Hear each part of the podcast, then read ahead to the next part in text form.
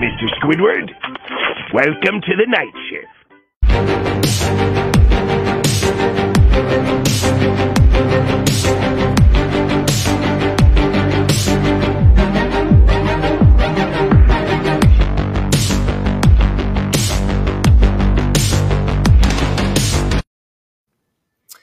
And good Sunday evening, everybody, and welcome in to yet another live edition of the MI6 Sports Network's late night sports talk show. That, of course, folks, is the night shift on this Sunday, 7 11, June 11th, 2021, alongside uh, the main guy here on the MI6 Sports Network for late night programming, our good guy, Isaiah Leung from the Garage Studios up there in Fremont, California. Yours truly, Cal McClurg, joining you folks here from the home studios here in San Diego. Isaiah, I have spent at least, I want to say, three days of this previous week in the baking sun here in Southern California, doing a lot of baseball announcing over the past uh, three, uh, at least three days of this week, Tuesday and Wednesday, doing uh, two separate high school baseball showcases for high school kids, and then uh, yesterday, three Little League championship games yesterday. Uh, and then the Padre game today as a spectator. I think I am already burnt to a crisp before I even go to Florida in a couple of weeks. But of course, Isaiah, great to have you aboard, man. How we doing tonight? Good to see you. Callan, it's great to have you back, man. Um, you know, today, a you know you, how you said that San Diego was like really hot. Well, it's really hot in the Bay Area as well. I think like California. I think overall we might be going through like a heat wave or something like that. Because right now, yesterday it was like 97 degrees. I know up in San Francisco it got like to 90, which you rarely see in San Francisco because it's by the bay. So uh, it's really astonishing how hot it's been in the Bay Area. I think tomorrow we might be hitting 100. So um, it was, you know, it's been really hot the last couple of days. Uh, I'm so glad that today it's 7 Eleven. It's 7 Eleven's birthday. So I went over to my nearby 7 Eleven, treated myself to a free Slurpee that they ha- or free Slurpee that they have that there at 7 Eleven. So that was, you know, very refreshing and very helpful to help cool down from this heat. But uh, you know, it was a pretty good day for me. Um, you know, the Phillies won somehow, someway. I didn't. I don't know how they won. Uh, it was a bullpen game for the Phillies today, and if you had told me that the Phillies would beat the best, one of the best teams in all of baseball, the Boston Red Sox, in the final game before the All Star break via a bullpen game, I would have said, uh, yeah, you got to be drug tested immediately. And then the A's, they won. I'm so pissed off at the New York Yankees because they because they had they had a seven to two lead, and I I was you know ranting in the group. I was like, oh yeah, you know the A's won, the Phillies won, the Mets lost, and now the Yankees are about to help my A's out by beating the Astros. We're about to go to two and a half games back. Uh, of the Astros as we enter the All Star break, and those damn Yankees just cannot save a lead to save their life, and they blow a seven to two lead to those Houston Astros, and now my A's are just three and a half games back of those Yankees. We could have been two and a half back. Only now we're three and a half games back. So I'm kind of pissed off at that. But other than that, it was a great weekend. Got to shout out my guy, Dustin Poirier. The GOAT shirt is back, and he is on the GOAT shirt, not Brock Purdy for this this week. Uh, Got to give him a shout out because he won me some big money yesterday, and I am a very, very rich and happy man today. Uh, by the way, folks, with Isaiah bringing up, or we, or both of us bringing up 7 Eleven, I have a very cool trivia question. I want you guys to chew on throughout the course of, of the show tonight. That question is why is it called 7 Eleven, the actual store? Chew on that. I'll have the answer for you a bit later on in the program, but think about that. Why do you think, or why is 7 Eleven stores called 7 Eleven? You can even drop your answer, guys, in the chat box. Of course, folks, the MI6 Sports Network's late night sports talk show, The Night Shift, coming away every Saturday and Sunday, even though we've been kind of, again, trying to readjust our schedules here as we have, as we have said, folks. We'll have more about that later on, though, with some, uh, with some very uh, pretty cool announcements coming uh, your way. But of course, folks, give us your thoughts on the sports world. Again, questions, comments, concerns, drop them all in the live chat box. We'll do our absolute best as usual to read those uh, to read those comments live on the air and do our best to, in fact, uh, be able to uh, hear your voices on this Sunday. Plenty of thoughts already, Isaiah, from our good man Casey King saying hello, guys, and good evening.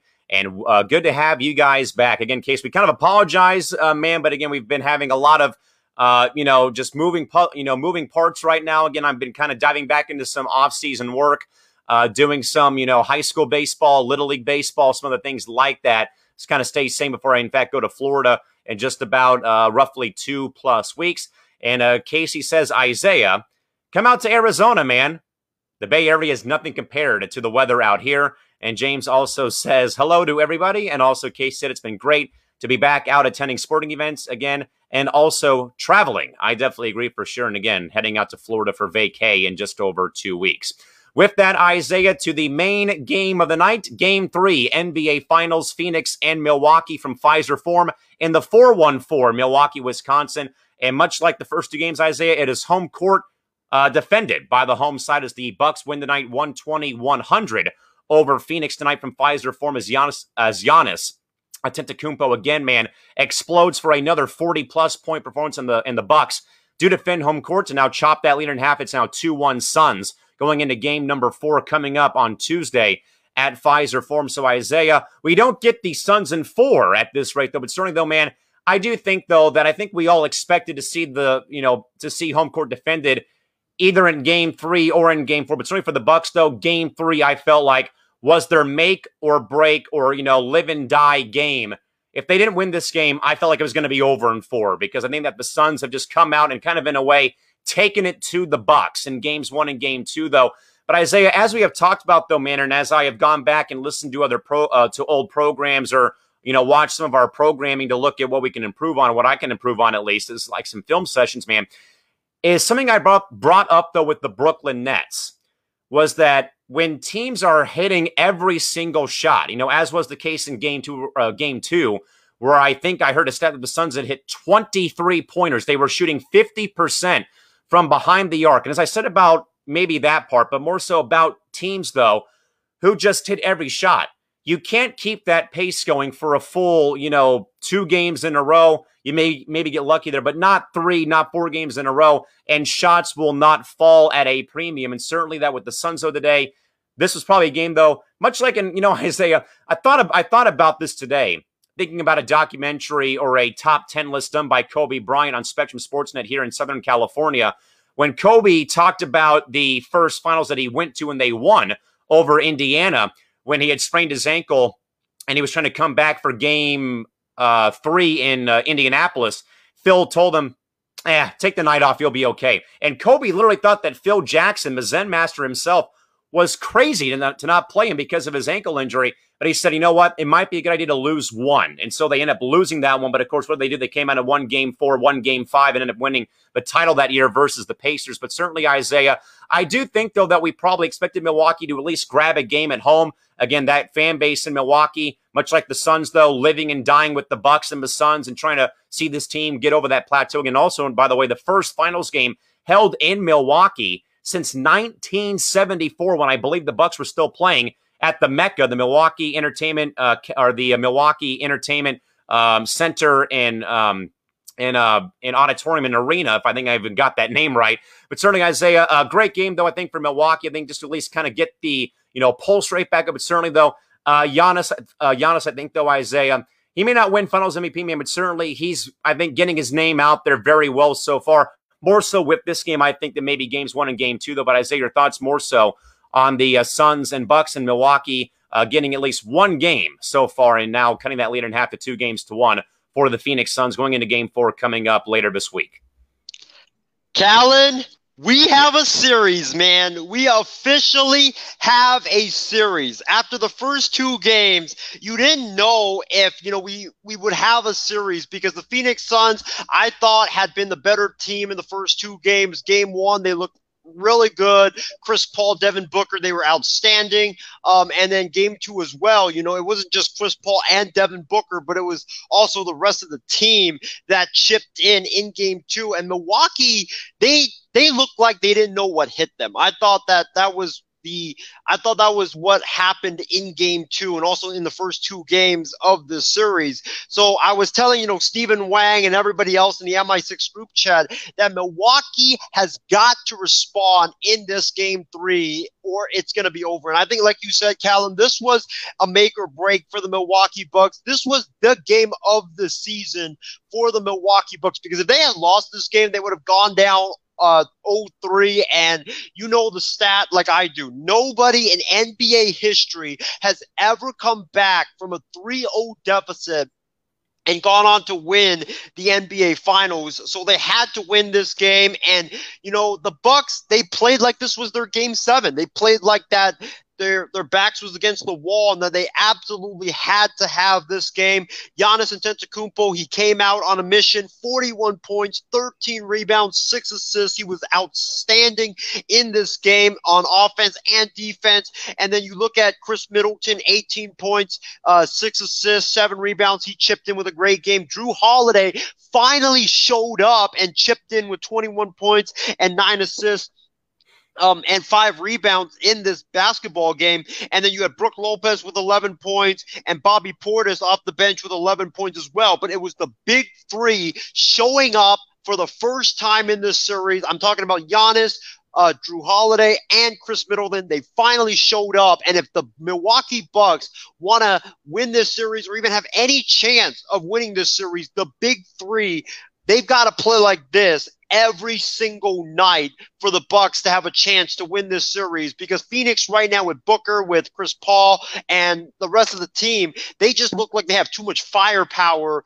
for uh, the Milwaukee Bucks to handle. So the big three, they got to play up to how they did tonight if the Milwaukee Bucks um, want to have any chance in this series the rest of the way. And, you know, on Phoenix's side, like I told Steven uh, via text earlier, this was kind of like a throwaway game for the Phoenix Suns. You know, you could Agreed. see from yeah from tip off on that the Phoenix Suns just played like they didn't. They just played like you know, they didn't have any urgency. Uh, they played like it was kind of like a preseason game. It was okay to lose this game because they had a commanding 2-0 lead in this series. And, you know, Chris Paul, he had 19 points, nine assists, but, you know, he wasn't really effective. Those were hard-earned points from Chris Paul. Uh, Devin Booker struggled mightily in this game, 10 points uh, six rebounds in 29 minutes of play. I think you also got to give credit to PJ Tucker's defense, and it really showed how great of a defender that PJ Tucker really is. You know, every time this guy gets matched up on whoever offensive star that he gets matched up on, he shuts him down. He got matched up on Devin Booker for majority of this game, and Devin Booker struggled in this ball game with just 10 points uh, with really inefficient shooting. So, um, the Phoenix Suns, I think they'll be fine. I think game four, they'll come out after having been punched in the mouth. Uh, they'll come out playing with more urgency, playing like they actually care that to to win that ball game. And I think Devin Booker, you know, ten points, he's not going to shoot that inefficient uh, in games four or even in games five the rest of the way. So I think that this was just a throwaway game. I think the uh, the Suns they're in a good position. I think they'll bounce back and they'll be uh, they'll be all okay uh, as we go forward. I do agree that the Suns, I think, as you to your point, though, that they have just a bit more firepower on their roster again with, uh, you know, with Ayton, uh, Cameron Payne, you know, Cam Johnson, uh, Jae Crowder being a part of that, plus, of course, the, you know, that core of Booker along with Chris Paul. That they certainly, I think, though, do in fact have, you know, maybe just a little bit more on their roster. Plus, I think, though, as well, the one thing, though, I think, as if it's not been talked about, though, in this final series has been the health of both ball clubs, minus uh, you know Chris Paul having his uh, issues with uh, with COVID, but Giannis having that hyperextended extended knee. That's what I think, though, kind of in a way favors the Suns. Though, is that for the most part throughout this postseason, Isaiah, both teams have been healthy, but the one injury that does in fact happen in, in this you know series goes to the big guy with the Bucks, who really, again, this is a one show pony in my mind, or you know like I said though about Atlanta and Milwaukee, Isaiah, the Bucks mainly have one true superstar on their roster in Giannis. I mean, Middleton's a good second guy, Holiday's a good third guy, but again, not like a Paul, a Booker, an Ayton, you know, uh, guys like that. So certainly, I say, do you think that maybe that the Suns maybe I wouldn't say cut a break, but certainly that they that with them being healthy throughout the entire uh, postseason is maybe what I think is what you think separates them right now from uh, Milwaukee in this series. Yes, I do. Um, you know, you talked about Giannis Antetokounmpo. Obviously, he's compromised right now with that knee injury. Um, and then other guys on that team, they've just had their, you know, little uh, nicks and bruises uh, in this series and in this postseason. So you can obviously see and tell that Milwaukee is just not healthy. Uh, the Phoenix Suns are the healthier team. But Callan, I think that one thing that not a lot of people are talking about in this about in this series is the fact that the Suns just have great chemistry. You know, you could see it, the great ball movement that they have, uh, the great locker room chemistry that they have. They just seem to love playing with each other and love playing for each other. I think that's also a big part as to why the Phoenix Suns are in the position that they're in right now, it's because of their chemistry. You look at the Warriors from back in 2014 to 2015. I know I've been comparing the Phoenix Suns, this Phoenix Suns team, to the Golden State Warriors pre KD, but it's true. You know, that Golden State Warriors team, you know, Cur- before that year, Curry, he wasn't you know, thought about as that superstar that everybody thinks of him as right now. You know, Draymond Green, he, he wasn't thought about as that, you know, all great player that, you know, he was uh, before that year, and then Klay Thompson as well. They were thought of as that team that you know they had some nice young players, but you know were they for real? Could they deliver when it counted the most? And a lot of people had questions about them, but what really helped them win it that year, yeah, it was the injuries to the Cavs, but also it was the fact that they had great chemistry. You know, they had great ball movement. The, the players uh, didn't seem to care about their own numbers. They cared about the team winning, and you could just see it in this Phoenix Suns team. Devin Booker doesn't care about his numbers. Chris Paul doesn't really care about his numbers. Cam Johnson, DeAndre Ayton, Jae Crowder, they don't care about their numbers. They care more about winning than they care about their numbers, and I think that's very impressive, especially for a young team like the Phoenix Suns, who you would think of as you know young players. They always care about their own numbers. They care about their stats more than winning a lot of the times, but you don't really see that in this Phoenix Suns team.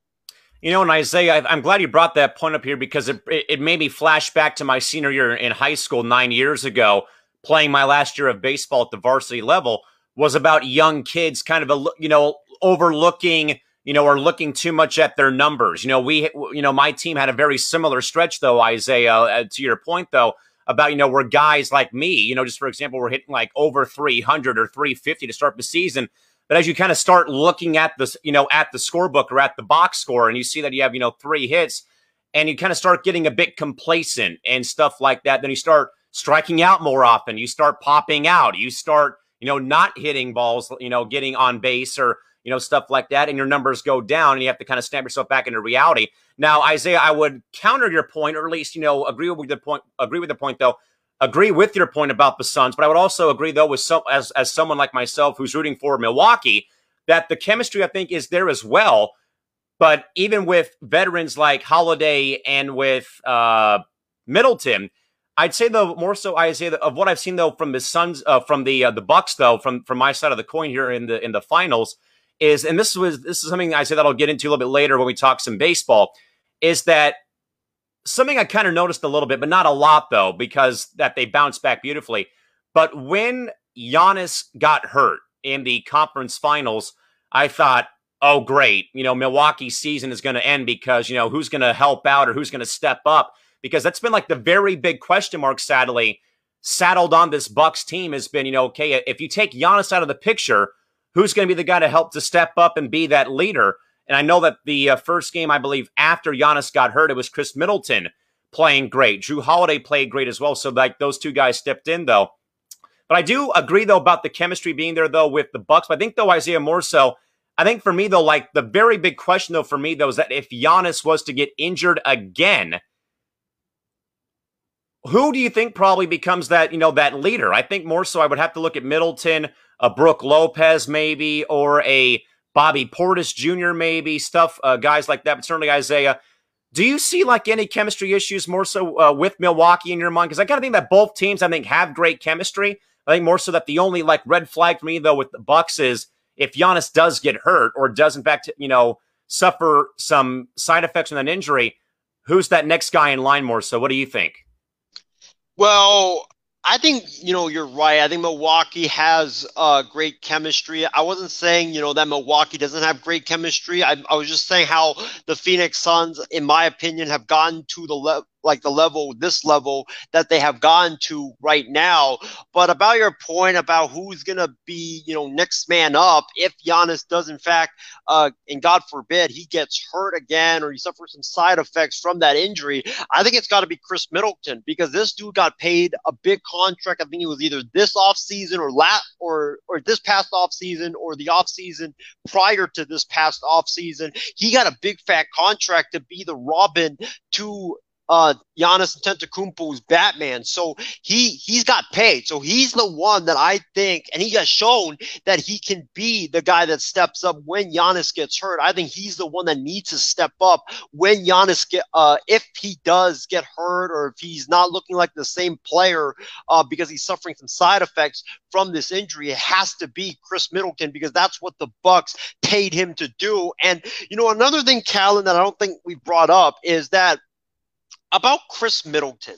I like Khris Middleton as a player, but I'm not so sure that Khris Middleton can fully blossom into the player that he can be as a Robin to Giannis's Batman because I've seen when Giannis goes out and when he goes down, Khris Middleton he instantly becomes the best player for the Milwaukee Bucks. He averages like 30 points, like you saw um, in the games five and six against the Atlanta Hawks. He was balling in that series as you know the Batman. So I don't know how um, he is because he hasn't really. He's been kind of inconsistent with when Giannis is on the floor. Uh, but if the Bucks want to have any chance of winning this series, Khris Middleton, he's got to play like that player that you know, showed everybody that he can ball in games five and game six of that series against the Hawks rather than what we've seen in games one, two, and also now game three. Behind 41 points from Giannis Antetokounmpo, the Bucks are back in the series, folks. After uh, dropping the first two games of the NBA Finals down in Phoenix, they win the night 120-100 over the Suns. They're still down though in the series, two games to one with game uh, with uh, Game Four coming up later in the week. Um, on the ESPN Family Networks from Fiserv Forum in Milwaukee, Wisconsin. Plenty of thoughts, Isaiah. Uh, Casey first says, uh, "Well, gents, not surprised that the Bucks won the night. I expected them to at least get Game Three. They were the better team. I do have the Suns in six, and going to stick with it. I expect the next game though." To be closer. I certainly hope Isaiah we get at least one close game here because man, these blowouts are getting a little bit redundant.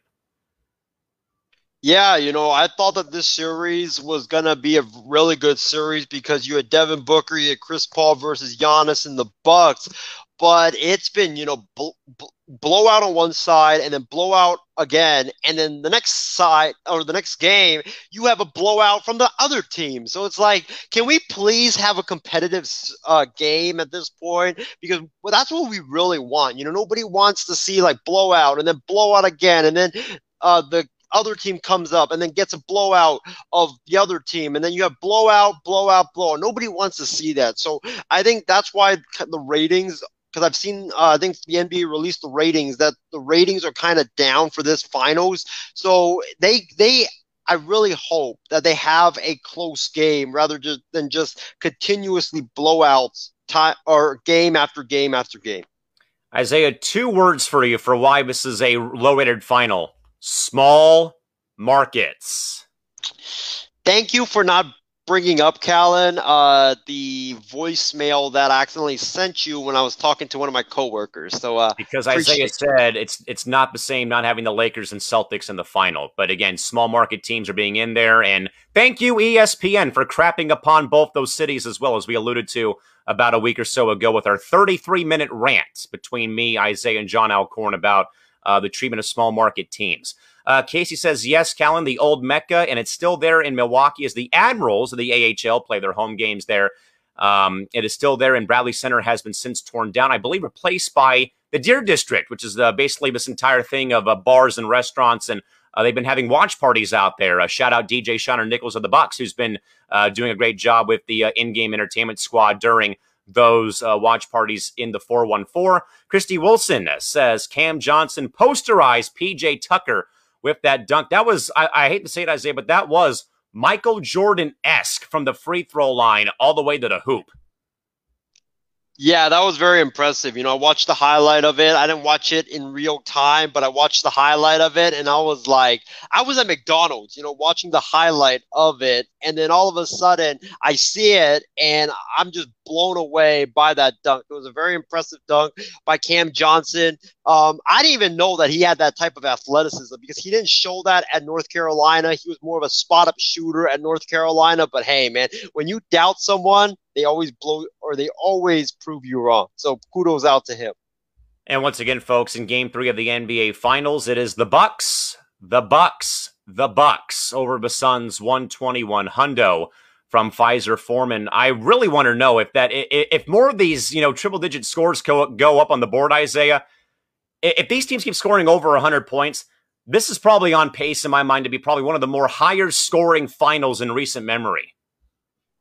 I think that's good though for the sport because remember last year, Callan, uh, even though me and you, we both had our Lakers in the finals and it was great, but last year's finals I felt like was kind of you know very low scoring. It was you know defensive effort on both knockout, ends. drag out games every single night.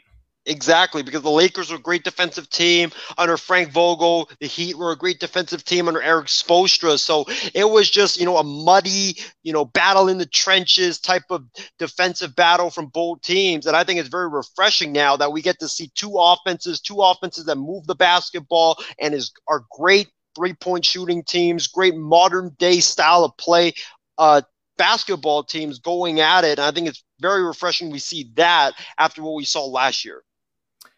Uh, most definitely. I mean, you know, the, the, these three games, I mean, they've been blowouts. I mean, it's been fun to seeing a lot of high octane offense and a lot of scoring. And also, someone behind the scenes is asking, didn't Isaiah love McGregor at one point? We have video evidence of that somewhere. I'm trying to pull it up, but uh, we have other evidence, though, of Isaiah turning his back on one of his hometown teams, as in fact the uh, Astros and Yankees hooked up today to wrap up that series down at Minute Maid Park. But folks, Isaiah, Isaiah, Isaiah, absolutely horrible, my man. I'm gonna need to put these into. I uh, need to uh, load these in, but Isaiah. Uh, first, uh, man, give us your thoughts more so as the Yankees came also close to uh, wrapping up a sweep over Houston, but uh, sadly could not uh, finish off the job on Sunday. Callan, I don't know what to say, my man. I really don't. You know, I was busy gloating in our MI6 group chat about how, oh, you know, after two weeks of terrible baseball from my Oakland A's, that we are very, very lucky to be in this position where we just took a series from the Texas Rangers to end the first half. And, you know, the Astros are going to get swept. It's a great day for me. It's a great day for the A's and for the A's fans to go into the All Star break only down two and a half Houston. So the Yankees put up, I believe, like four runs in. Isaiah, can you please explain to the viewers what's on the screen right now? You, you really had to bring that up, man. Uh, you really had to bring that up. Turning your back on the hometown team, man. Explain yourself.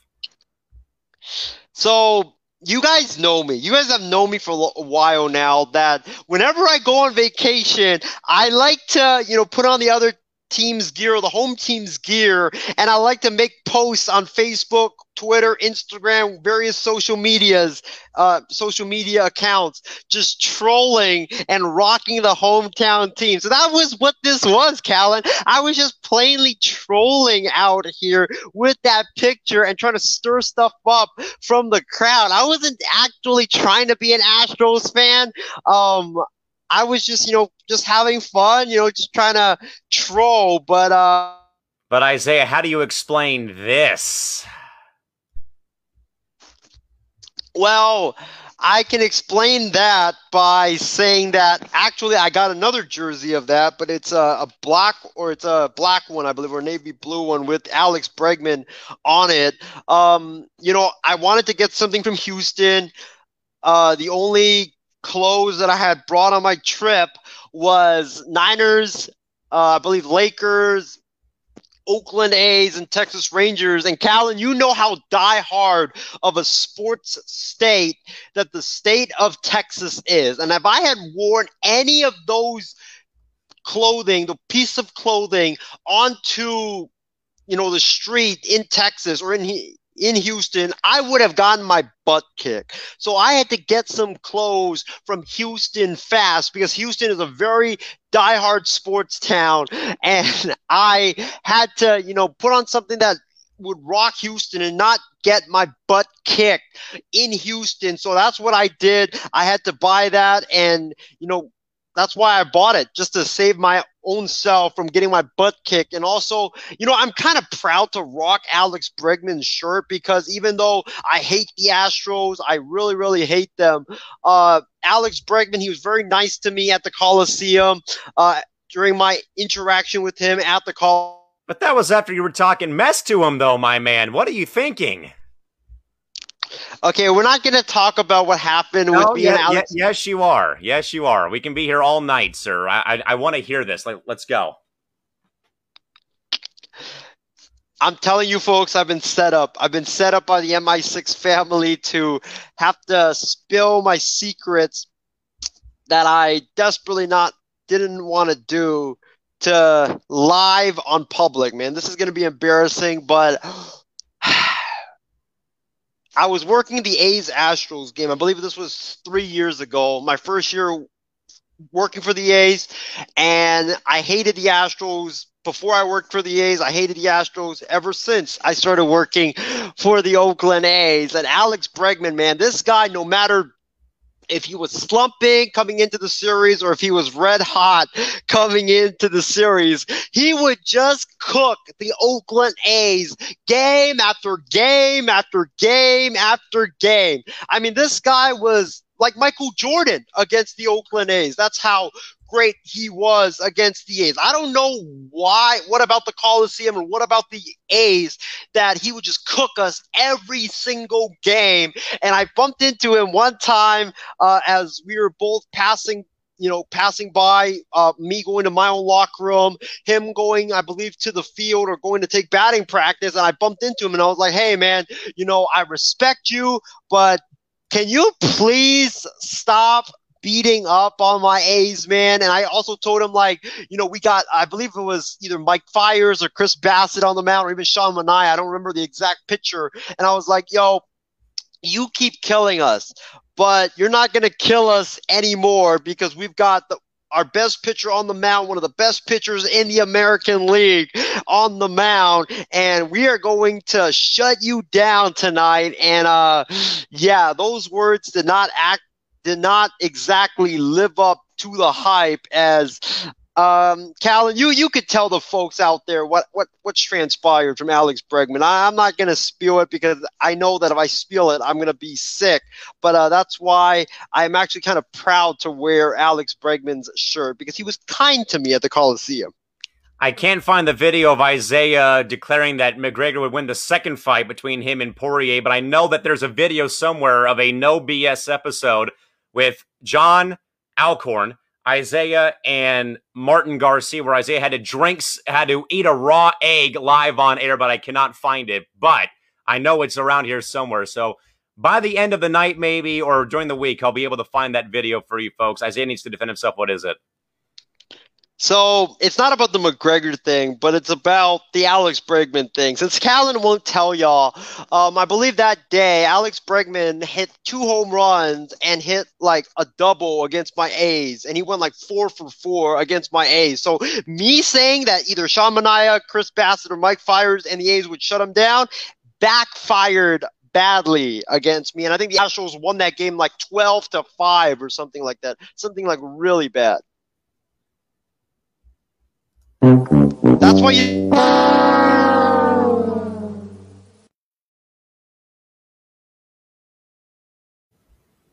That's why you don't talk trash, whether no matter if you're working or if you're out there as a fan or as a spectator, you don't talk trash to the opposing team's players or managers. Isaiah learning the hard way, sadly. Uh, plenty of thoughts about this one. Uh, Christy Wilson first says Isaiah in a Astros jersey, laughing faces across the board. Christy Wilson says Isaiah trolling, sure. Definitely trolling, 100%. James Gonzalez, Shame. Definitely agree. Uh, my man Work says, "Man, shout out to the big Bob Pataki drop from Hey Arnold. That's that's why it's in there, uh, Tyler, and, and and that's one of my favorite Hey uh, Hey, hey Arnold episodes too. What? That's why it's there, is for uh, reasons like that. Uh, Casey King says, Isaiah, is that going to be your new team if the A's move to Vegas? When I was in Vegas earlier this week, the A's officials were back there looking at sites for the third different time. Now, Isaiah, on a very serious note here, man, I know there's a very huge uh, city council vote going on up in up in the Bay Area. Uh, this is the third time too that Dave Kaval and the uh, A's upper brass have gone to Vegas. There's been some rumors that maybe going to the uh, AAA ballpark in Summerlin or back to Cashman Field to play at a temporary ballpark where they get this you know billion dollar place built for the A's. If in fact they move to Vegas. But Isaiah, I, I know, man, that you know, you know, you and I are in the same boat here, man. When it comes down to you know the Chargers leaving after so long because of a stadium issue, and now the A's again. I think this is like the third or fourth time in like the past, I'd say, 15 years, my man, that we've heard so much nonsense. Basically, that I'd say, you know, nonsense, you know, from both sides of the uh, of the argument here. But certainly, Isaiah, can you uh, give uh, the viewers an update about how, in fact, this process is going right now in Oakland and how things uh, are sounding right now? Because I know that when, he to- when we talked last time, things were not sounding very, very promising. Callan is looking very grim. It really is. Um, Dave Kaval held a, uh, I believe, a Zoom meeting with Oakland City Council members and legislatures or legislative folks. Um, I believe it was a couple days ago on last last Wednesday, and it did not go great. You know, they presented their plan to the Oakland City Council members. Um, they presented, I believe, the term sheet for how the ballpark will get paid for um, in installments. And I think there's, I don't know about this rule in Oakland. If someone can, you know, educate us on this, uh, we really appreciate it. But apparently, there's something in Oakland where if you're building a massive, you know, building or you're building or trying to build a massive or build a massive project, you have to uh, put in something about affordable housing or something like that into your plan. Uh, and you know, Dave Kaval and Isaiah, I'm going to stop you for a second. I believe it's actually statewide because there's a there's a uh, there's a similar situation here in San Diego concerning the future of the sports arena here that I last knew about. That there is in fact um, uh, something in regards to state laws in regards to affordable housing on a new uh, on a project of this size, I guess. Yeah, I think that like if you have to, if you're building a sports arena, stadium, or building a project that is like that size, apparently you have to create some type of affordable housing or have some type of solution. And when the A's Dave Kaval and the owner and you know A's management was pressed on it.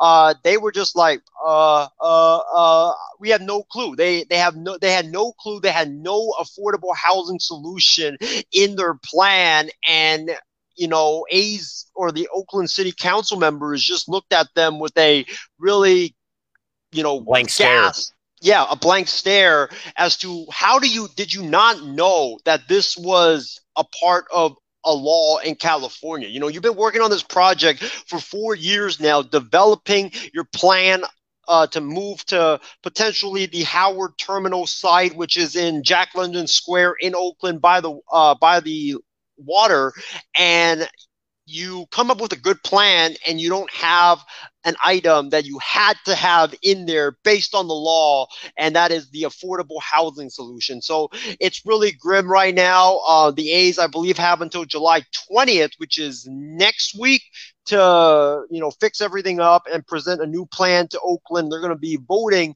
uh, either yes or no if they're going to agree to the A's ballpark. If they do agree, I believe they can start construction as soon as this fall. But if they don't agree, it's going to be a very sad and hollowing day in Oakland, as I believe if they say no, then I think it's guaranteed that the A's are going to move. And I guarantee you that uh, where I work in the Oakland um, right now, we only get like 6,000 to 10,000 fans at most for a game at the Coliseum. I guarantee you that number is going to go down to at least only 1,000 to 3,000 by if they vote no on July 20th and it's confirmed that the A's are moving because I think that's the last that's the last stand, Cal. And I think if they vote no, I think it's guaranteed. Just like you know what happened with uh, in the NFL meetings, Cal. And I'm not I'm sorry for bringing it up and you know putting salt in your wound, but this this we are running into a potential moment just like what happened when the NFL and uh, had that you know vote about if the Chargers and Rams were going to move this is the moment. July 20th is that moment. If they vote no, it's over, and I think the A's are going to move for sure. Isaiah, I know that you had, or I read, I think, from a tweet from someone who writes for the A's or writes in the Bay Area covering that first home game that the A's had at 100% capacity after the restrictions were lifted for COVID. And I believe they announced just over 4,700 people at the Oakland Coliseum. Now, even though I say that was like a Tuesday afternoon or like a Thursday afternoon at full capacity, but do you believe though that, first game though at full capacity with there being hardly anyone there was like maybe like the first domino to fall with the fan base beginning to revolt against the athletics organization? No, because I think that you can't really um, say that like even though it was like really bad in terms of attendance wise, this type of attendance stuff has been going on for years when it comes to you know weekday games. A's fans typically don't go out to the ballpark until the weekend. You know on friday saturday and sunday uh, when they had the red sox in town i believe they drew like over 20000 for each game. And then on fireworks night that friday they had I believe like thirty-five thousand. I might be wrong on the exact number, but they I know had it was a sellout. I know it was a sellout for that night. Yeah, it was a sellout, and uh, so I think that uh, the fans are still committed, especially like the diehard fans. I just think that you know the 4,000 plus fans that you saw on that Tuesday night was just a factor of, you know, the fans. It's like a 640 first pitch start. Um, it's, you know, very inconvenient for fans to go to the Coliseum because it's kind of like the Tampa Bay Rays and their stadium. You know, it's not in downtown Oakland. It's a bit farther from downtown, and you know, with the the start time is inconvenient to fans because they're still getting off work. Traffic is hell in the Bay Area, so I think that was more of why fans didn't show up for that 100% capacity crowd. And plus, I believe they were playing the Texas Rangers on that day, who aren't really uh, that big of a draw in Oakland, anyways. Isaiah, one more question I wanted to bring about this again, folks. We're kind of uh, talking about this game. This is kind of a very serious note here, even though we've uh, enjoyed clowning Isaiah about his ball club.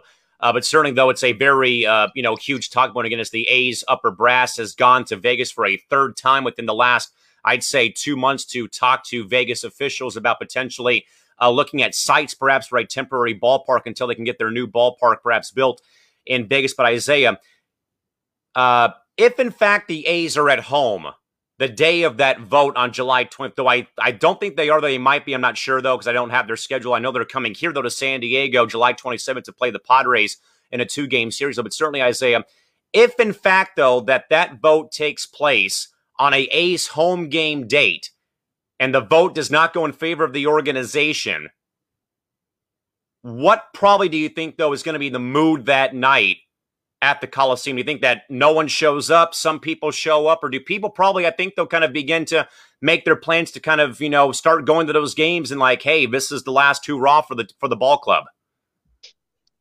Callan, I believe that day when the vote is taking place is Wednesday, and you know, A's fans they typically don't show up for a weeknight game or yeah, weeknight game anyways. So, um, I expect it to be you know the regular like 4,000, 5,000 ish crowd that we're gonna have at the Coliseum.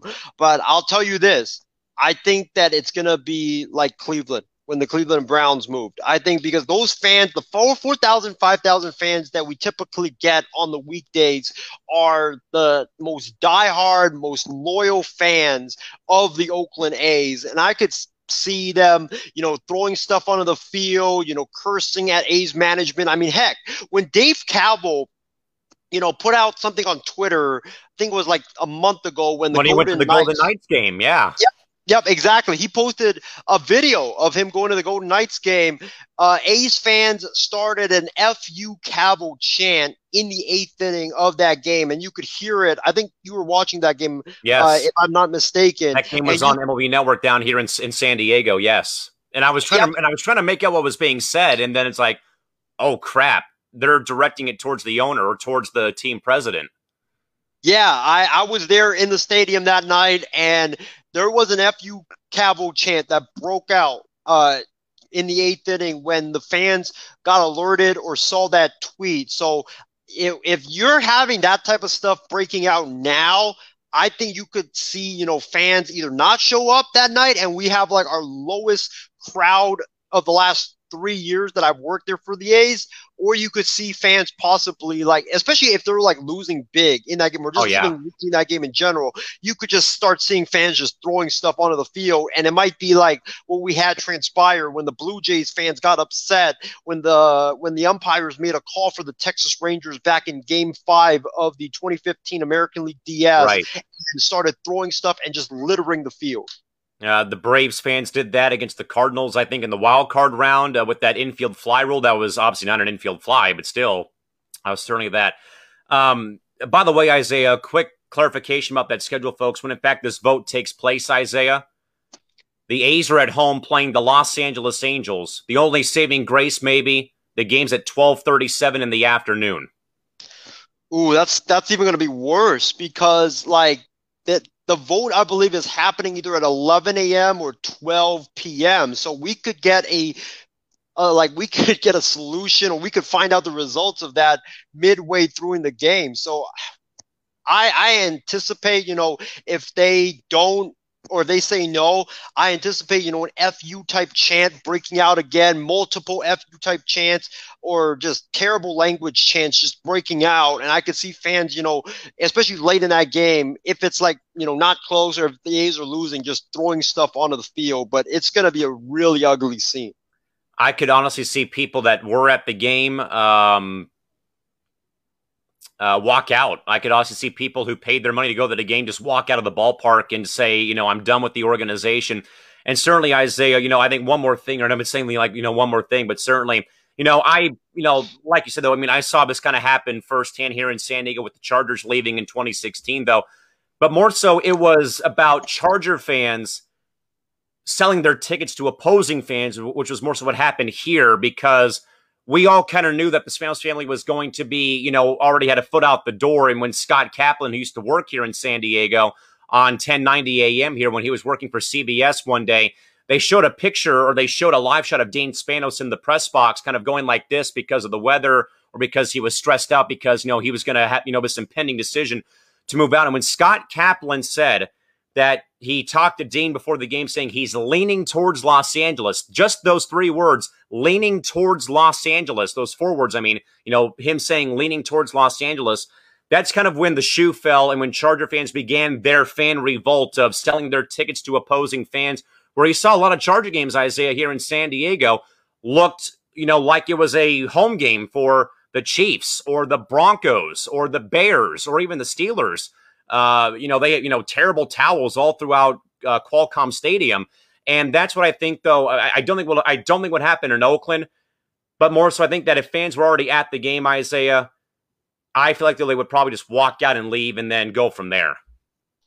Yeah, I, I, could see, um, I could see what you're bringing up happening, but I just anticipate some really ugly scenes uh, in Oakland that day, maybe probably even that night. But I'm just hoping that, uh, especially for my safety, that that know, nothing that nothing transpires during the game. I totally understand. Not, nothing during the game, nothing in the parking lot, nothing you know in the BART station because you know it's close to it. So, man, I, I don't even know if I'm going to work that day. I probably I might even just take the day off honestly and just work watch from TV. I mean, and, and just in perspective, folks, again, you know, as one sports fan who's lost an organization, but certainly Oakland, though, the Warriors, the Raiders, and now the A's who've been there since 19, you know, since the 60s could be on their way out, as uh, Casey alluded to here with the uh, uh, A's and their upper brass and Dave Kaval going to Vegas for a third time to check out potential bar, uh, ballpark sites. Isaiah, back over before we in fact move on.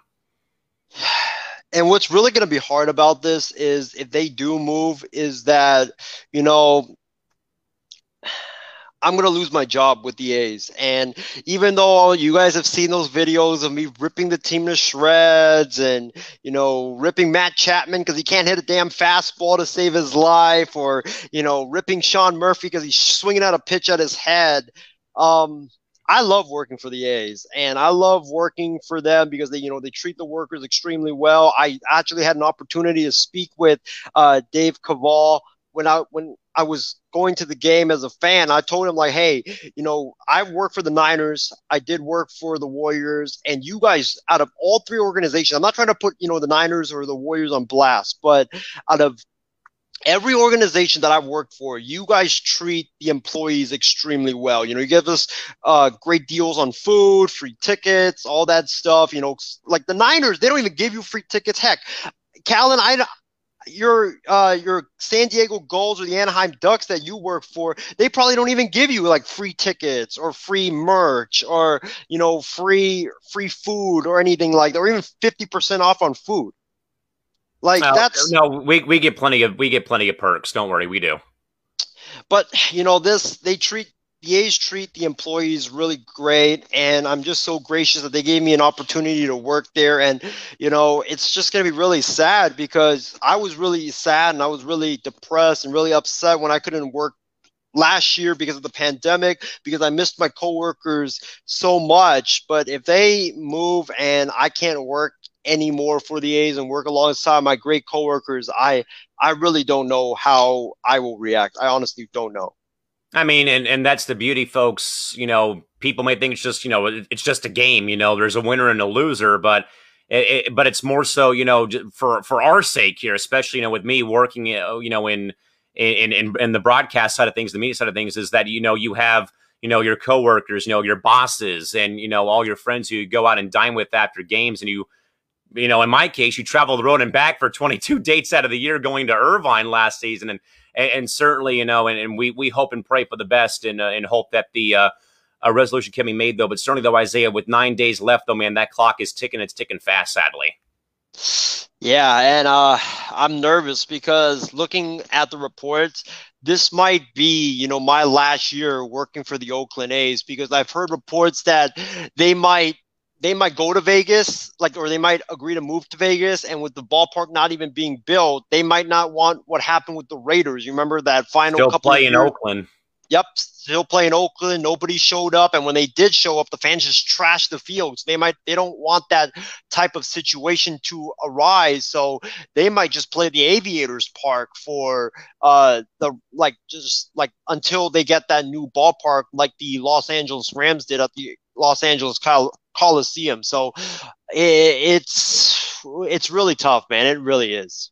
I mean, as someone who, again, you know, saw a team leave, you know, in the wee hours in the morning on January 12th of 2016 or 17 when the Chargers end up going to Los Angeles and playing up in Carson. Certainly, I, I share the pain of uh, all of our great friends, including Isaiah up in Oaktown. Plenty of thoughts, though, Isaiah rolling in. Didn't mean to, make, to have that something go so long, folks, but uh, Christy agrees, though, with Isaiah. Been to Texas, mainly Dallas, and I can and I can't confirm how big of a sports state Texas is. James also says, Isaiah, Isaiah, you could have just bought some plain white tees, man. Uh, I mean, I could have done that, but I don't know why I didn't think of that. Instead, Instead, I thought of, you know what? Let's buy a Cowboys gear. Let's buy Texas A&M gear. Let's buy UT gear. Let's buy TCU gear. Let's buy Texas Tech gear. Let's buy Astros stuff. Let's buy even buy a Deshaun Watson Houston Texans t-shirt. Will never wear on any programs we have on the MI6 Sports Network, which I did get for only 10, 10 bucks. Yeah, I mean, you could at least like wear that Yao Ming blue Rockets jersey you got. That's a knockoff from the '90s, at least. I forgot to bring it. I forgot to bring it, but I did bring a Houston Rockets uh, jersey that I had personally made for myself when I was in China. So I could have worn that, but I was like, ah, you know, I want to be wearing that for like five days. Probably not. No. Uh, Tyler says, uh, guys, breaking news: the A's are moving to Los. No, wait a second. Breaking news: the A's will stay in Oak. No, wait a second. breaking news: the A's may or may not stay in Oakland or move somewhere else. I think it's looking towards Vegas, sadly, at this rate. Uh, James Gonzalez also says that the right field fans in Oakland are some of the best with all the noise making. I mean, James, they literally make it feel like it's a soccer match. I mean, and I, I've been to, uh, I think, four games up in Oakland, and the people up there, probably some of the best fans in baseball. You know, very, very, you know, welcoming. Uh, maybe minus, you know, certain uh, organizations, but certainly, you know, uh, recently, though, that those right those uh, the right uh, the right field fans are certainly some of the best in baseball. Casey King agrees with us. Uh, Isaiah he says they might show up though if Ohtani pitches that game at twelve thirty seven in nine days. Uh, Christy Wilson says, guys, I just hope that no fights break out. Certainly, I mean, have some compassion, some sanity for all the employees who are in fact there, uh, and have patience as well. Casey also says, I wonder if those guys with the drums will show up. I mean, they, I mean, literally, Isaiah, it looks like it literally looks like you're watching a soccer match with how vocal they are and how they have all the flags put out across the uh, uh, on top of the out of town scoreboard in right field there at the Coliseum. Yeah, it's you know it's a great environment. Um, I think that's what A's fans or A's games are known for. It's that those fans in the right field bleachers or even the left field bleachers with their drums and shouting at the right fielder or the left fielder uh, after every either home run by the A's or just runs scored in general by the A's. Like those fans are great. They've been there uh, since I believe uh, the late '80s, so they are just diehard loyal fans. And you know, I I really hope and pray that the A's don't leave because I don't know like how those fans are going to feel. I don't even know like if they're even going to watch baseball anymore uh, with their team if they do in fact leave for Las Vegas. You know, and and I, I feel the most pain though for those families who've had generations and generations of their family go and watch these teams play. You know, think of all the, you know, Charger families, you know, for 56 years. You know, my dad, for example, went with his dad to Balboa Stadium to watch the Chargers play in the AFL. They were at the last time that the uh, that the Chargers or Padres won a championship in '63, as I always tell Isaiah that we haven't won since JFK was in office when they beat the Boston Patriots.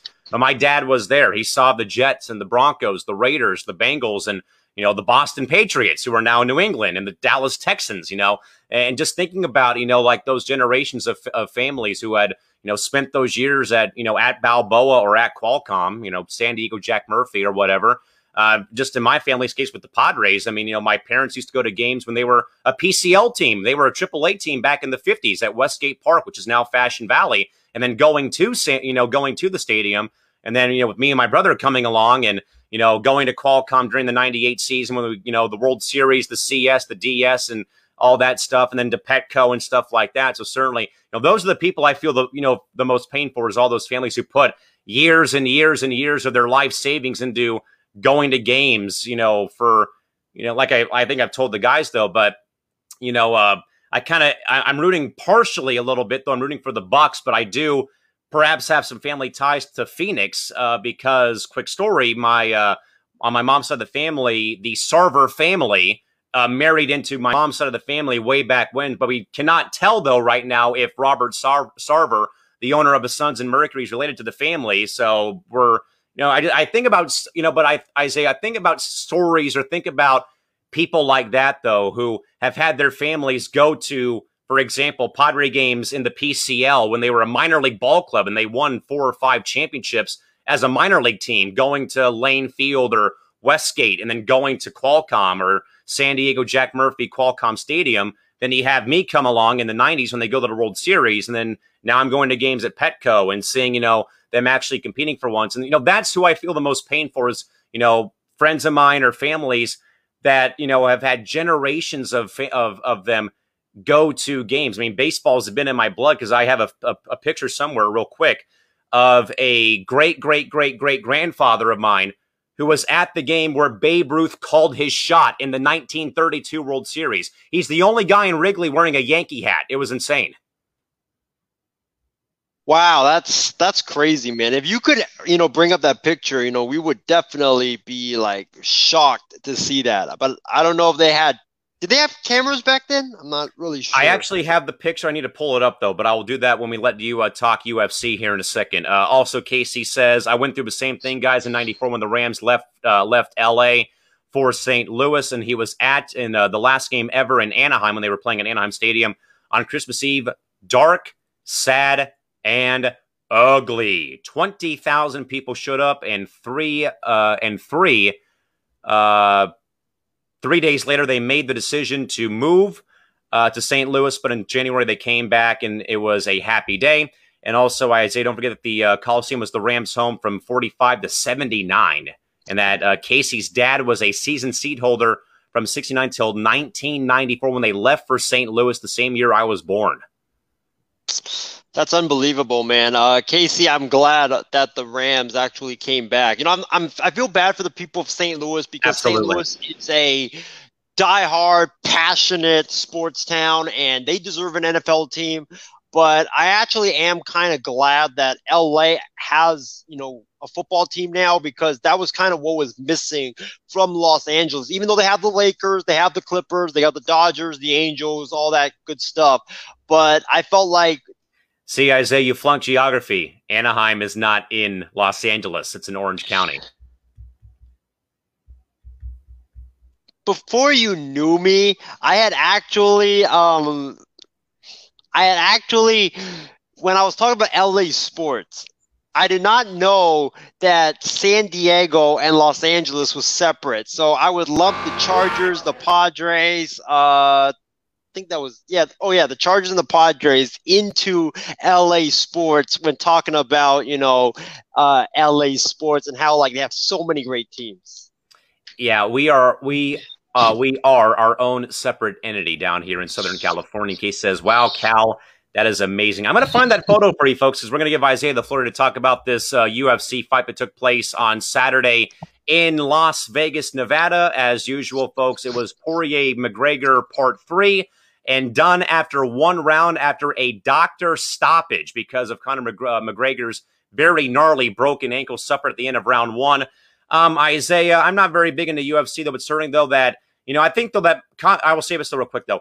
Conor McGregor's glory days of, Uf- of owning the UFC are now gone, goodbye, and buried, if you ask me again. This guy's retired, I think, two separate times. He's come back and he's looked very, very rusty. He's had, you know, of course, that, you know, fight with, uh, with, uh, Floyd Mayweather. And certainly, man, has not been the same fighter that he once was. Though I think age has gone to, but also think, though, the cage rust of not being able, of not being in there every so often and taking years off off your game. And certainly, I think, though, Isaiah, with how well conditioned that these athletes are, man. And I and again, I give all all the respect though and praise to how well in condition boxers are, MMA fighters are, Muay Thai fighters are because of the of this of of of how demanding, excuse me, that sport is though. But certainly, Isaiah, I do think though that McGregor's time is up though because I think he's you know he's he he's been very very I'd say wishy washy. You know, yeah, no, yeah, no, yeah, no, and then you know stuff like that. And I think though in a sport though like MMA you can't take days off though. I mean, yeah, you probably could though, like rest and recover though. But certainly though, man, I think though that he he's not been focused. I think that's what I'm getting at here. I think he's just been more so. All right, I got my paycheck. I'm going to go out there and get my ass kicked in the first round and go from there. But the money's in the bank, you know, and stuff like that. But certainly though, Isaiah. Uh, gnarly injury though, hoping the best for Conor uh, with that injury. I know he uh, didn't, in fact, go uh, undergo um, successful surgery on that ankle. But certainly though, Isaiah, I think though that you know once was enough Two was was whatever. Third time though fighting Dustin Poirier, not not interested. But floor is all yours. Callan, you hit the nail on the head. Conor McGregor, his career is done. His career is gone. Goodbye, like you always say. Um, he needs to retire. I think this guy, his best days in the octagon are totally behind him. I mean, this guy, like you said, Callan, you know, when you are participating in combat sports, you cannot be taking, you know, years off. This is what Conor McGregor did. This guy has fought four times and he's lost three of his last four fights. The only fight that he's won since Barack Obama was the president of the United States was he beat Donald Cerrone, who it was, I believe, 38 years old, 39 years old. He was you know, going out of the USC, UFC, his best days were definitely way behind him, and he only took that fight because Callan, like you know, and I both know, and all the fans that are watching our show right now know, when you fight Conor McGregor, it's the money fight. It's all about the money. Uh, that's why you take that fight. So that's Conor McGregor. His best days are in the past. His lucky charms, like Christy alluded to last night on Coast to Coast Entertainment Network's Sports Minute, his best, his lucky charms are gone. Conor McGregor, he needs to retire from the UFC, and I just don't think he should uh, he should fight anymore because, dude, this guy is what 33, 34 now. I might be wrong when it with his age, but he's up there in age. He just he's just suffered a broken leg. You know how that's very devastating to come back from. That is like a torn Achilles when it comes to uh, when it comes to to bat or basketball, football, and it's like a blown elbow when it comes to baseball. That's how bad of an injury that is because when you break your leg, like typically fighters they just don't recover from it afterwards because your leg just gets weaker and weaker and weaker. So i think conor mcgregor he really needs to retire. Um i got to give a shout out callan to uh, Dustin Poirier because you know Dustin Poirier he is like the the David and Goliath story they always teach us. You know, Dustin Poirier got whooped by Conor McGregor in his first fight. He was a very young fighter. He got whooped by Conor McGregor in that first fight. I believe Conor McGregor knocked him out within two minutes of that first fight. And he admitted, you know, I was young. I let Conor McGregor's antics get into my head. And Callan, you and I both know this that when you are fighting or whenever what's whatever sport that you are playing, when you let someone's trash talk get into your head, then it's over before the game or the fight even begins. So, you know, Dustin Poirier, that's why he lost the first fight. The second fight, he's like, I believe he's seven years older than the first fight or five years older than the first fight. He's more mature. He bounces back. He knocks Conor McGregor out. He doesn't let Conor McGregor's trash talk bother him. And then he, he wins that fight. And then fight number three, you know, I know everybody's going to say that, oh, Conor McGregor broke his ankle and, you know, it's, it should have been a no decision. But if you actually watch that fight, Conor McGregor was losing that fight from the very beginning. Dustin Poirier looked like the better fighter. He was all over Conor McGregor from when the bell rang. Uh, and, you know, Dustin, I believe, he really did a great job of not letting Conor McGregor's trash talk bother him like it did in that first fight. And he's bounced back uh, after Conor McGregor just completely destroyed him in that first fight, and he's now taken the next two fights. So you got to give credit where credit is due to Dustin Poirier. Uh, the guy has uh, the mindset of a warrior uh, because he's he got knocked down and he came back up. He could have easily gone down and just said, you know what, I got embarrassed, I got humiliated in that first fight, and I'm just gonna retire from the sport. But he didn't do that. He came back up and he fought again, and he got his revenge on Conor McGregor. I'm very happy for him. You know, they should make a movie on Dustin Poirier's story. That's how uh, great of a story it is. But uh, Callan, I think you might want to put that two way screen back on because I'm about to say some stuff that I think you will definitely agree with me on. And, you know, I think the fans want to see a reaction to uh, my camera is glitching out right now. But, you know, I know there's a lot of people that are freaking out about what Dustin Poirier did after the fight. You know, people are calling him classless because he called Conor McGregor a dirtbag in his post-fight interview, and he did the Conor McGregor Vince McMahon stroll um, with McGregor watching on injured post-fight. I think those people need to be quiet. I really do because I absolutely one thousand percent agree with what Dustin Poirier did post-fight. You know, Callan, you and I have both played sports. We now work in the sports industry. And, you know, we we're okay with trash talk. It's okay to talk trash. You know, I love talking trash because, you know, it gets the competitive juices flowing. But there's a fine line between talking trash and taking personal digs at someone. When you're talking trash, and I talk trash all the time, I do it to my guy Steven Wang because we have a beautiful rivalry going. There's boundaries when it comes to talking trash. It's not okay to bring up someone's wife, bring up someone's kids, and say that you're going to literally kill that opponent of yours in the ring or in the octagon, whatever it is, and that person is going to be sent out of the fight in a hospital or in a stretcher and into the hospital, and he will never get to see his family again. That was way, way, way too far by Conor McGregor. And I think that, you know, not just that, but post fight, when Conor McGregor is lying there injured on the mat, he has a broken leg, and after Dustin Poirier does what he does in his post-fight interview, Conor McGregor has the audacity and the gall to say, Dustin, this is not bleeping over yet. We're going to go at it one more time, and your wife is this and that, and saying a bunch of nasty stuff about Dustin Poirier's wife, and you know, calling him a uh, calling him a, a steroid head or juice head, and all this crap that Conor McGregor did. Conor, first of all, what you did leading up to the fight was already not okay, and was already very unnecessary and a very very low blow for you to do what you did post fight is like just take your L and shut up rather than be the classless human being that you are. I was once a fan of Conor McGregor, but after seeing what he's done, you know, whether it's, you know, talking trash in the lead up to the fight or talking trash during the fight or even after the fight whether if he's losing or not, that has what has really turned me off on Conor McGregor. And I'm completely okay with Dustin Poirier doing what he's doing because his his anger from all that talk that he had to endure from Conor McGregor, it all boiled over. And everybody's saying like he's classless and stuff like that. What do you expect the man to do? He's he's a human being just like the rest of us. And if you guys had heard what McGregor said about his family, about his wife, and about you know, killing him,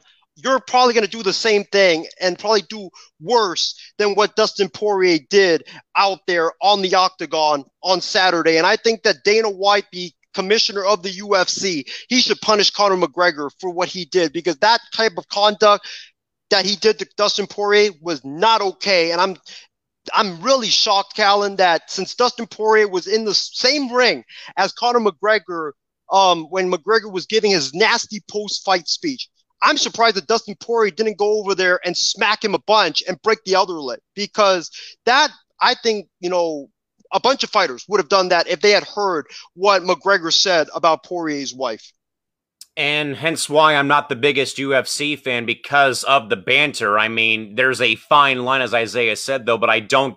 That's why I'm not a big fan of UFC, nor do I want to pay admission or go and pay pay per view to watch every single fight last 30 seconds. I mean, if I'm going to go to an event, I want to be there for nine innings or four quarters of a basketball game or be there for, you know, seven hockey overtimes or for a full 90 minute soccer match. I don't want to be there and watch, you know, eight or 10, you know, fights all end in 30 seconds as most of these fights nine times out of 10 do. And that's why I'm not very big into it. And neither am I into it because of how most of these guys these guys carry themselves though and yeah I, and and i'm not the uh, and i'm not one i mean i used to be but now with my but but but now i'm not one who condones trash talk. I don't endorse trash talk nor do i partake in it because uh, of plenty of boundaries that i have to uh, watch as well and watching my six and watching my nines and dotting my t's and i's every day.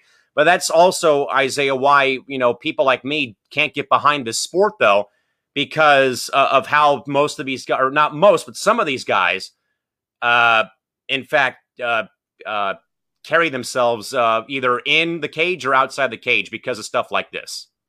Well, Callan, I think that, you know, um, about this regarding trash talking. I don't think that this just applies to the UFC. I think this applies to every sport in general because if you talk like how Conor McGregor did, um, if you're on the football field or you're on, you know, the baseball field or even on the court, heck, you would have gotten killed right there and then, either on the court or on the field or, you know, on the ice. There's no there's no tolerance for this type of stuff. And I know that, you know, not a lot of UFC fighters do that because I know a lot of UFC fighters are, you know, classy and stuff like that. But Conor McGregor crossed the line and he's crossed a bunch of lines plenty of times. And, you know, everybody like are freaking out about how Dustin Poirier should rise above it.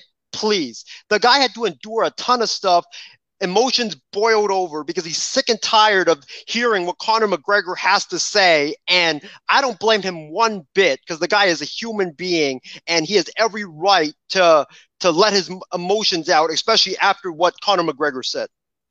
And, and again, just like I said, you know, and and I think though Isaiah that you know like I, I, think there may be like one guy that I probably know who keeps things light, and I think that's that's uh, Sean O'Malley, who's been very known to uh, you know, that he'll, what I've seen from videos, that he really uh, makes fun, uh, or at least has some fun, though, at the weigh in or at the face off. I remember seeing a video of him facing up, but then he grabbed his phone and took a selfie. Him and another guy did one where they chugged a protein shake together, you know, stuff like that. But, but at the same time, though, is uh, the reason why I think, though, that you know, majority, you know, and again, I don't want to single out any athletes, but that why I think that you know, UFC trash talk or combat sports trash talk is up here, everything else is down here, is because that a lot of these guys who are in fact in combat sports, Isaiah, come from broken neighborhoods, broken families, you know, fighting for themselves and fighting for their lives because of the conditions at home or being bullied in school. Uh, I think that Mikaela Mayer, who's one of the rising women's boxing uh, stars, I think, I don't want to you know, don't quote me on this, but I think though that she mainly took a boxing Isaiah because of both, you know, home life, but also I think though because she was getting bullied at school and stuff like that. But certainly I think though that that that's why I think sometimes that majority of your fighters, you know, kind of maybe run their mouths like that because they've had to basically do that just to survive on a daily basis. Yeah, I could see that. And, you know, a lot of the UFC fighters, um, they do trash talk and it does go pretty far. But I just think that, you know, I've watched a lot of, you know, post pre fight, post fight press conferences. Uh, I just think that, you know, Conor McGregor just takes it too far. You know, that's what Khabib Nurmagomedov got mad at him after their fight and he stormed, uh, or he stormed out of the octagon and went after Conor McGregor's people because this dude was bringing up religion. He was bringing up uh, Khabib's dead father and stuff like that. It's like there's just stuff that when you trash talk you don't touch. You don't touch people's families. You don't touch people's wives. You don't call people's wives nasty stuff. You don't um, talk about people's kids. You don't talk about people's religion. You don't talk about people's dead father. And I know Tyler Work had brought up a comment when I said that Dana White, the commissioner of the UFC, needed to punish Conor McGregor. He probably won't because Dana White is one of the biggest McGregor fanboys ever. I mean, this guy defends Conor McGregor literally every thing that Conor McGregor does. He defends it, and I just think it's not okay. You have to set an example, or else guys are going to keep getting pissed. Guys are going to, you know, eventually do stuff to Conor McGregor. And, you know, Conor McGregor, he, he will one day, I guarantee you, have to pay for his actions in the octagon, probably after a fight, because he said some nasty thing and some fighter comes up to him and just beats his butt up again and maybe breaks his entire body. Uh, folks, if you're a boxing fan, can you correct me? But I think Mike Tyson once had a similar quote about uh, a opponent. He said he was going to eat the kids, or eat, you know, eat eat the guy's children. So I mean, Iron Mike even stirring the pot. Uh, Mitch Blood Green, uh, best known for flexing his muscles and calling someone uh, the H word uh, many many years ago. So certainly, you know, there's some there, there's some good apples, bad apples. But again, I'm not the biggest UFC fan. But again, folks, Dustin Poirier wins the third uh, the trilogy fight against Conor McGregor via a doctor's stoppage after McGregor snapped his left ankle in very gruesome fashion on Saturday night in Vegas. Uh, plenty of commentary though, Isaiah. Excuse me, rolling in from the MI6 viewers. First, James Gonzalez. He writes in to say, fellas, uh, always and forever, San Diego, greater than LA.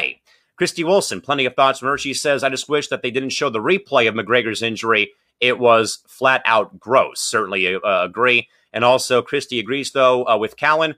Uh, she says that I agree with Cal that McGregor is, in fact, done. He needs to go into the world of pro wrestling, like some people think he should.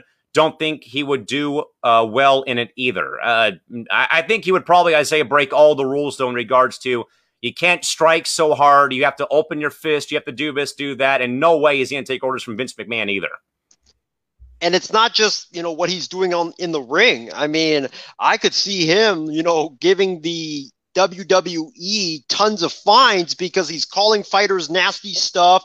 He's um he's you know swearing a bunch, and uh, he, I guarantee you, like fighters that are fighting him in the WWE, they probably break script too, just to kick his ass because he probably said something about his, their wife or their children or this and that. So I, I really don't think he would just work in the UFC, and I think McGregor, he honestly does needs to do some soul searching.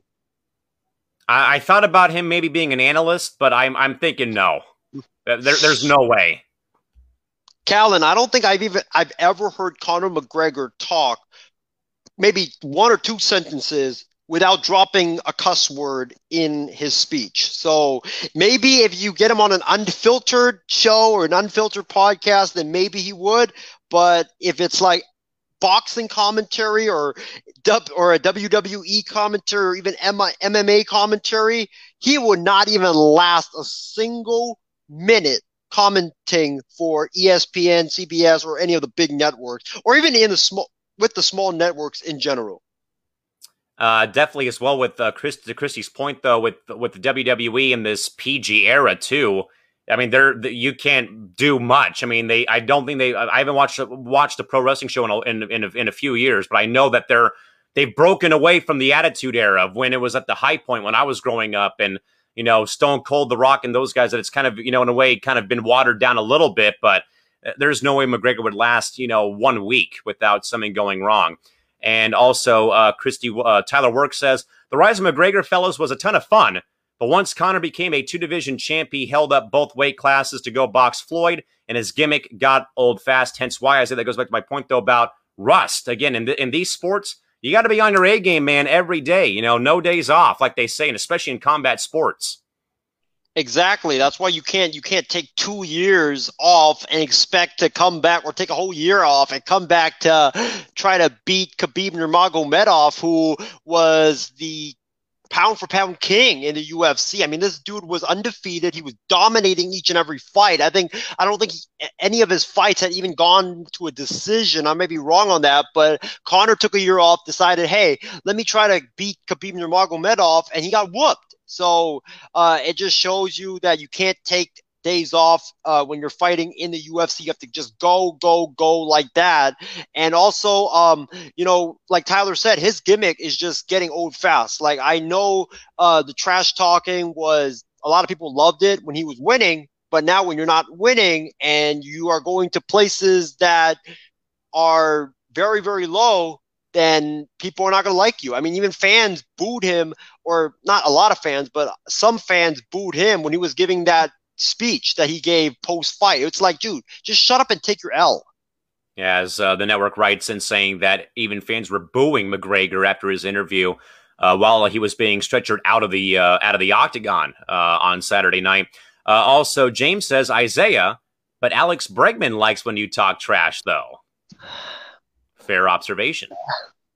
Can can we please delete that from the MI6 no, we're not uh, stratosphere? Uh, Christy Wilson says that McGregor's absolute trash. Uh, again, that's why I don't watch UFC because some of these guys and how they carry themselves. Uh, Tyler says, honestly, though, fellas, all the yelling and demanding the uh, they announced it as a doctor's stoppage that McGregor did while he was laying there with a broken leg was just sad and desperate. Isaiah? I totally agree. I mean, this dude was getting his butt kicked um, the entire fight. Uh, Dustin Poirier was going to dominate him if he did not break his ankle. He dominated him in the second fight. He was going to dominate him in this last fight. And, you know, it was a lucky break from McGregor that, you know, this happened. And, you know, he did not get whooped even more because he was going to get whooped. And Callan, you know, I think what also was sad and desperate was this dude, like I've been pointing out many times, this dude just sitting there post fight with a boot on his right ankle, screaming profanity at Dustin Poirier and saying nasty stuff about Poirier's wife and how he's gonna kill Poirier and all this stuff. Like, dude, just just be quiet and take your L, please. Uh, do we think that if the ankle wasn't broken, the fight would have been ended in the second round?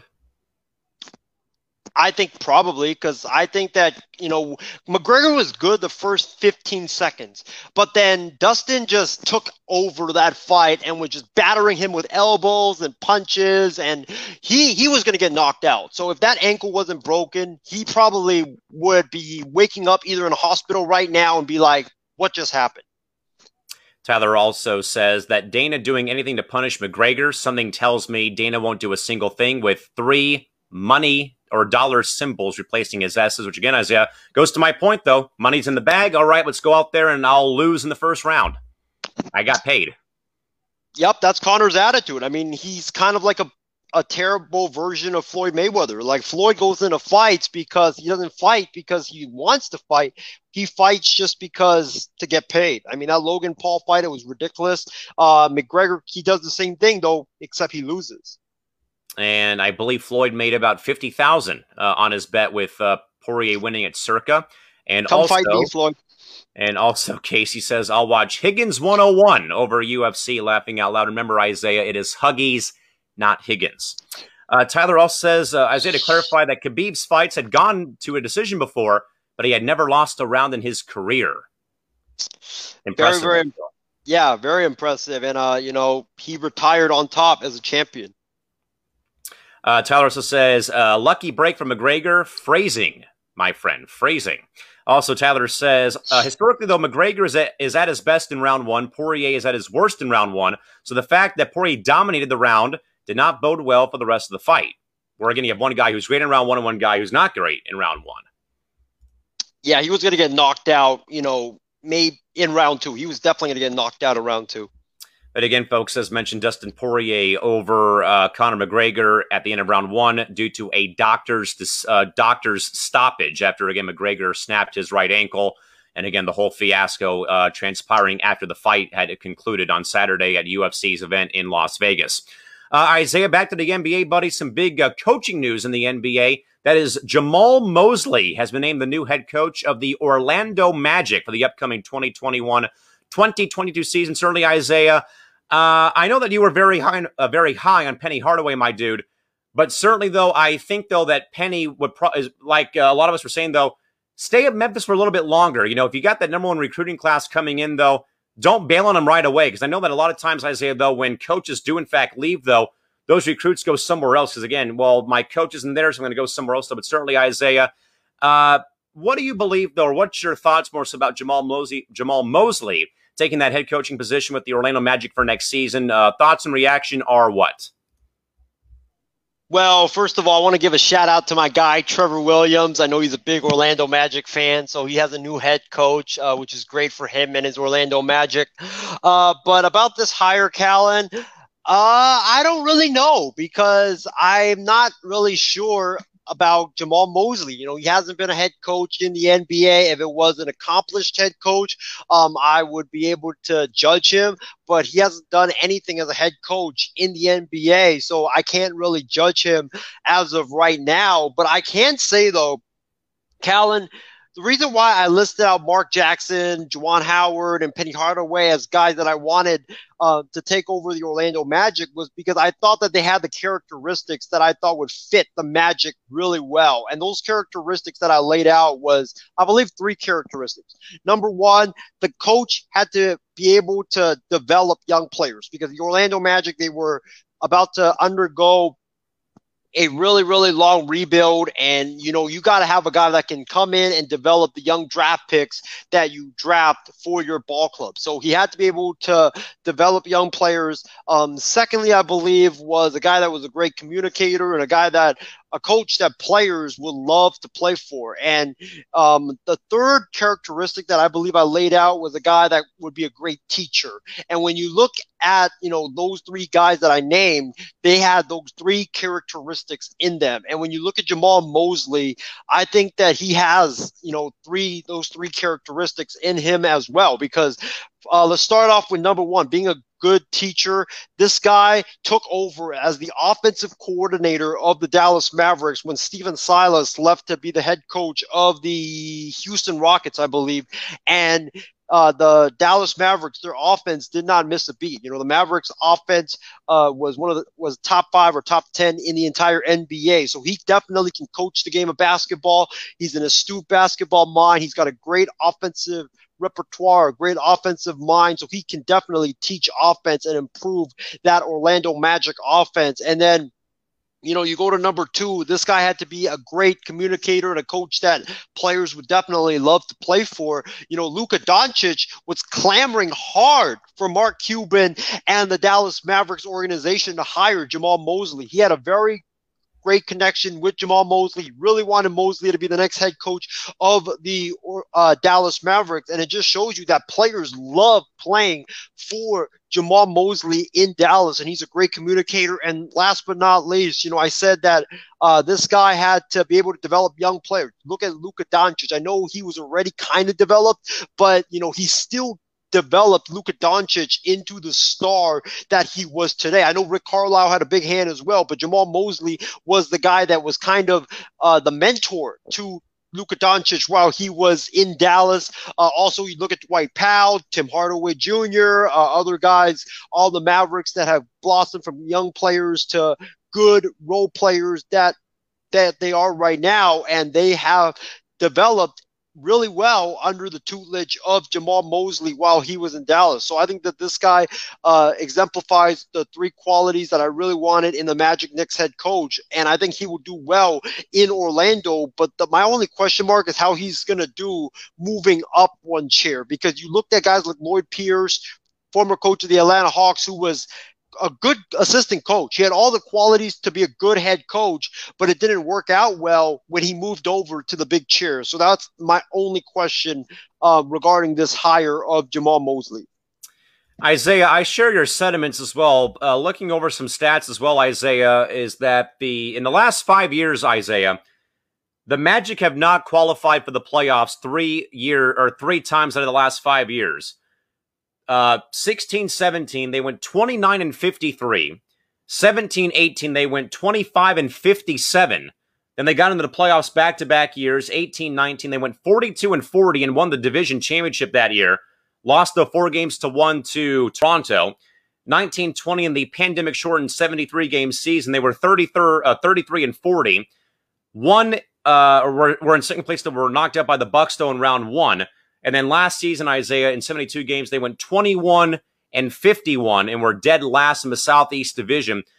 So, Isaiah, in your mind, what would be a successful season for Orlando? Minus the, minus the playoff bergs. I think it's a long ways away though, but Isaiah, what in your mind would be a respectable or maybe successful year for Jamahl Mosley in, in year one? Is it maybe you know, getting that win total up? Is it getting, you know, getting to 500, getting over 500, maybe being close to the playoff spot? But again, you know, they've missed the playoffs, man, three times in the last five seasons. In all three of those years, though, they won less than 30 games when they, in fact, did not make the postseason.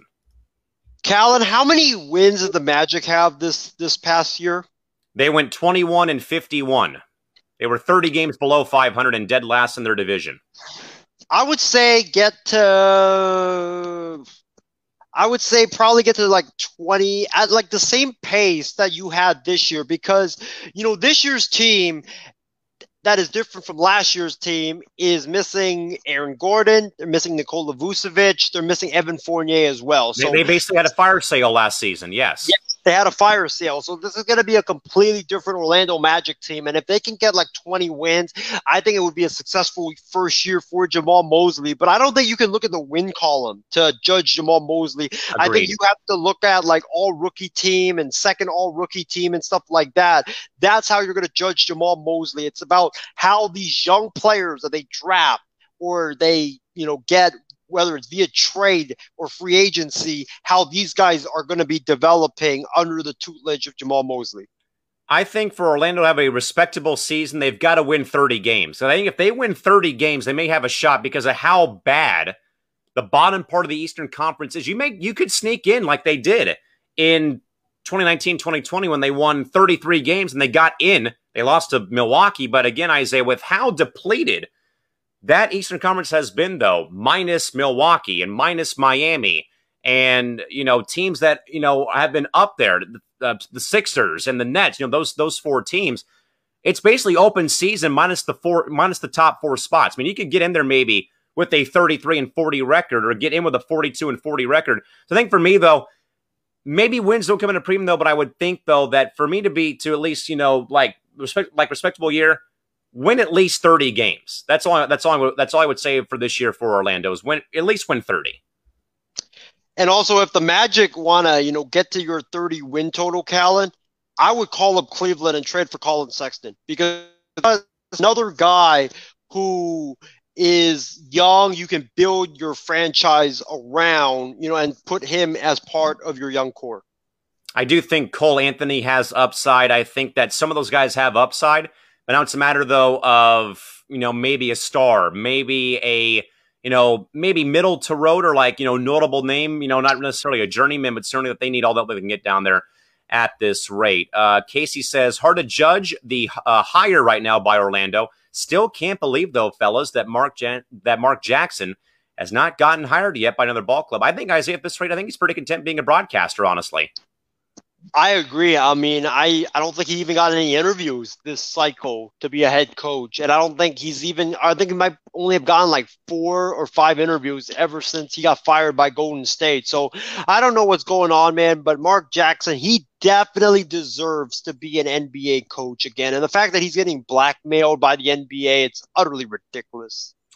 Shout out Brandon Herrera, who's tuning in from Minnesota today. Uh, what's up, uh, B? Good to see you as well my good man James uh, Gonzalez, though, Isaiah writes, let's be real, though, gents. Doesn't matter who the coach is. They don't have the talent right now to win anytime soon. Fair observation. Callan, maybe they can sign you when you go to Orlando. Maybe they can sign you to a one year deal and poach you away. I mean, I, I, thought about buying a Shaq jersey to wear to Orlando, but uh, there, there's nothing to show off here, sadly. So I'm going to be wearing shirts the whole time I'm there. Maybe bring one just to just to have with me. And also, uh, Brandon says, uh, Brandon agrees with me. The Magic need to win at least 30 games next season, 30 plus. I'm saying at least 30. I'll say 25, but I'm counting on, you know, the rookies making progress. So in, in your perfect world, they they would go 25 and let's see, that's, you know, some quick math, 25 and maybe 52, 53? Something like that. But I would be more keeping track on the uh, all rookie team and stuff like that to see how the rookies do. Maybe they'll be in the Rising Stars game for the All Star game. Who knows? Uh, Brandon's asking who's on Isaiah's shirt. Dustin Poirier is on his shirt tonight. James also says the long and winding process still going on in Orlando after a few playoff seasons. Seems like a theme in the Magic's history. Again, this uh, three times in the last five years that the Magic have not made the postseason. And Brandon also asks, what is the latest I'm the Spurs assistant coach with Becky Hammon. Nothing new yet, but we will keep an eye on that though, Brandon, and hopefully bring you more on Monday or over the course of the week. But we'll see though what Becky Hammon and the Spurs do in fact choose to do.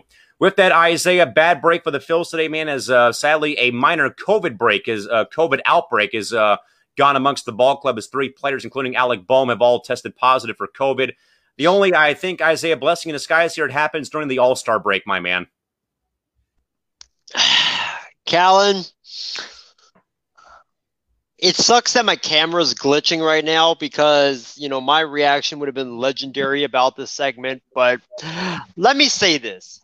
Why, why, why do the baseball gods hate my Philadelphia Phillies? What did my Phillies do to make the baseball gods hate my Phillies. I don't understand, Callan. I think you might want to put the shades on because you know you're gonna you're gonna love what I'm about to say, but I don't understand this. I really don't. Every time something good happens to my Phillies, all of a sudden something bad immediately happens to my Philadelphia Phillies. Like, what did we do to upset the baseball gods? I don't understand, Callan. I mean, the Phillies, they were on a roll. They had beaten your San Diego Padres. They took two out of three from your Padres in Philadelphia. That was only because we had to deal with rain delays all week, and we don't have rain delays out here in Southern California. So you got lucky.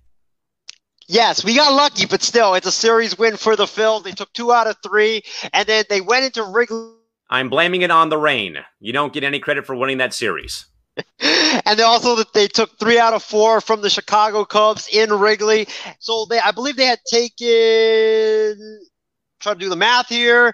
Uh, they had taken. I'm bad at math, but they had taken five out of the seven games on this road trip. And then they go into Boston, into Fenway Park, very tough place to play against one of the best teams in all of baseball, the Boston Red Sox, and they took two out of three from the Boston Red Sox, including and probably taking this bullpen game today because the Phillies have one of the worst bullpens in all of baseball, and somehow, some way, they managed to squeak out a victory with their bullpen pitching the entire game today, and they had taken seven out of ten. Um, to end the first half of the season, and the Phillies were rolling, have the easy one of the easiest schedules in all of baseball in the second half. And I was thinking to myself, you know what? The Phillies season is back. The Phillies season has been revived. They're gonna steal the NL East because Acuna's hurt from the Braves. Uh, the Mets, I don't. Nationals, they've been inconsistent all year long. The Marlins are a mess.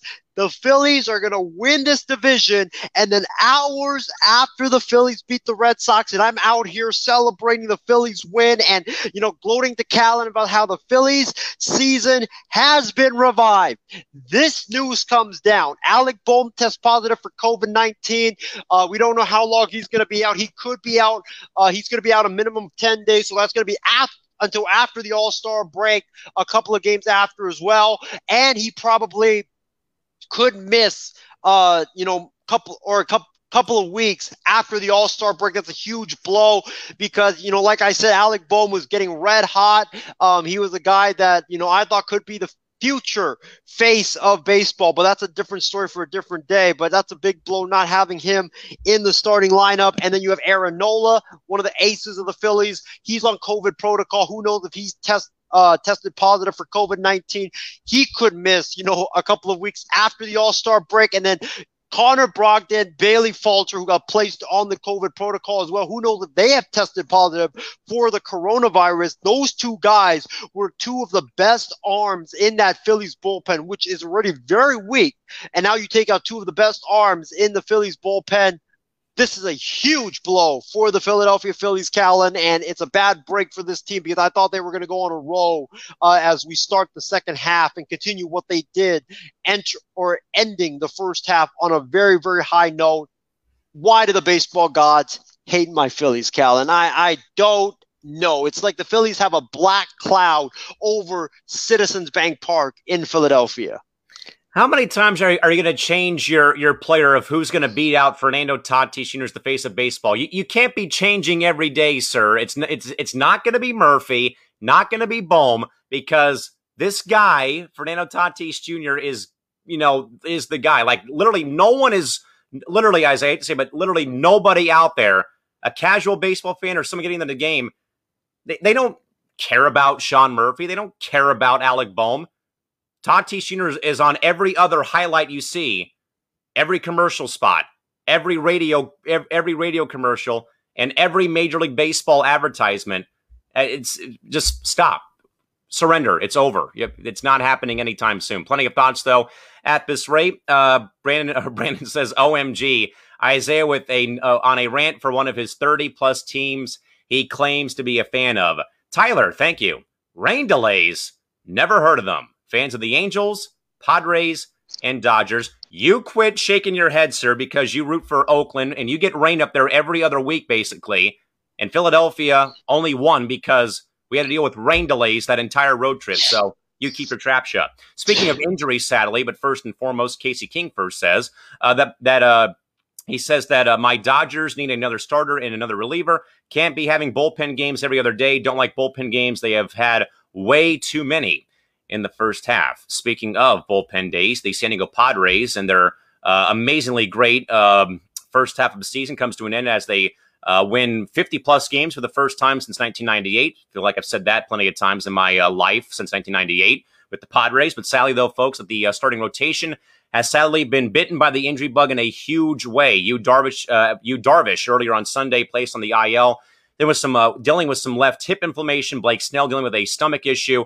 And then, sadly, folks, today in a very scary play that happened today at Petco Park, Ryan Weathers uh, sadly uh, went for to field a bunt today against Colorado and uh, collided with Jon Gray, the pitcher, and appeared to perhaps uh, not confirm yet, but apparently did some pretty uh, severe damage to his right knee uh, in a collision with Jon Gray. Plus, also again, Joe Musgrove has been very uh, you know up and down though since that no hitter, but he's still been very very reliable. And of course, Chris Paddack has had his uh, has had his issues. He was actually brought in, brought in as a reliever today for the first time first time in his career, and he gave up a, a game tying homer to C.J. Cron in the top half of the uh, fifth inning at Petco today. So certainly Isaiah, the Phils have one issue, or uh, the Phils have their own issue, uh, have their own issues though. But Isaiah, the Padres have issues, man, and it's all in the rotation with uh, four of their five starters or three of their five starters all out with injury. But certainly though Isaiah, my concern more so though, man, is for Ryan Weathers, a great kid right now on a uh, innings limit right now, much like Paddack was in 2019. But certainly though Isaiah, I was at the game at Petco. It did not look very good in person. Uh, thankfully, no replays were shown, though, but it looked like it was a very freak like knee on knee collision, though. But with how Ryan had planted his leg, though, it looked like it was in a very vulnerable spot, though. And I certainly hope it's not a torn ACL, though. But my gut tells me it probably is, though. But certainly, Isaiah, your thoughts more so as this Padres rotation, who for the most part, it looked great, though, man. But again, though, though uh, those injuries, though, coming. But again, though, at the same time, though, maybe at a good time with the All Star break uh, coming up and upon us right now. Callan, I think me and you might be the un- most unluckiest sports fans on the planet. Isaiah, all your teams have won a championship. I haven't won one since 1963. Enough. Get on track. Hey, maybe your Bears can win the Super Bowl this year, but uh I hardly watch the NFL. about the Padres, you know, it's a bad break for them because Darvish was pitching extremely well. He was an all star. Blake Snell, he had struggled for the first part of the season, and I feel like he was turning it around, and then he gets hurt. I think that was what was the Snell injury, Callan? Was it a shoulder or an elbow? No, uh, g- uh gastral issues, uh, stomach stomach bug. Oh. Oh, so that's that's not that bad then. Uh, it's not like he's gonna, you know, miss a bunch of time. But uh, it's it's the All Star break is coming at a great time for the Padres and for all the baseball because you know you've seen so many injuries in the final week or even the final weekend of the season that just makes you go like man it, it just really sucks like the Braves with Acuna and the Padres with Darvish and Snell and you know my Phillies with you know all the COVID issues so we'll give teams you know a period to reset and refresh, and I think it'll be good for them because I don't. I think Darvish will be back after the All Star break. I think Snell will definitely be back after the All Star break. You know, Weathers, we're pr- praying for him. Uh, hope it's hope it's not a torn ACL because if it is, it's definitely gonna, it's going to really really suck. So I think this All Star break is really definitely hitting at a really good time for majority of these teams in Major League Baseball. And I think the Padres, uh, they cannot they cannot afford to lose Darvish. They cannot afford to lose Snell uh, in their rotation because if you're going to have to bank on Paddack or um, I think they already lost Dinelson Lamet to an elbow injury, um, and also. Uh, who else? Oh, Musgrove as well. Musgrove's been kind of inconsistent since the no hitter, but he's been, you know, very reliable, like you said. But that those two guys are the top horses of that rotation and you need them especially like if you want to go into October and have a chance to win a World Series and bring you know a World Series for the first time back to San Diego. I mean, certainly, you know, the break comes at a great time for everybody out there. Uh, certainly, you know, with uh, injuries, but certainly, I think though for the Padres' sake, though, again losing another starter again with Lamet on the shelf. Uh, Keone Kela's been out for majority of the year. I think he's undergoing Tommy John. You know, that more so with the Padres, it's been the pitching who's been taking the brunt end of the uh, injury bug, sadly, over the course of this year, though. But certainly, I do think, though, that I think, though, Isaiah, that there, there there's two areas right now that the Padres need to probably look at. Not an ace, you know, not a Scherzer, but but a you know late, you know, someone like fourth or fifth starter, middle of the road, you know, starter to kind of maybe I think move Paddack out of the rotation. I think though that Paddack to me minus his home run that he gave up to Cron today on Sunday, he looked pretty good, you know, like like more relaxed as a reliever. That one, two innings he did in fact throw, minus that one little hiccup with that home run, though. Yeah, it ended up uh, you know, tying the game though. But certainly I think though, Isaiah, that the two main areas for the Padres' sake right now for me is in fact um, you know, one more starter in the back end of the rotation and maybe a power hitting bat off the bench. I've heard a lot of rumblings of Joey Gallo with the Rangers. Uh, other than that, not too many other guys have been named though. But certainly, Isaiah, are those probably the two main priorities you would think for San Diego? Is you know maybe one more, not an ace, but at least one more bona fide starter in the rotation, and maybe one more bat off the bench, perhaps, kind of add some more depth to the uh, to the actual uh, batting lineup in order.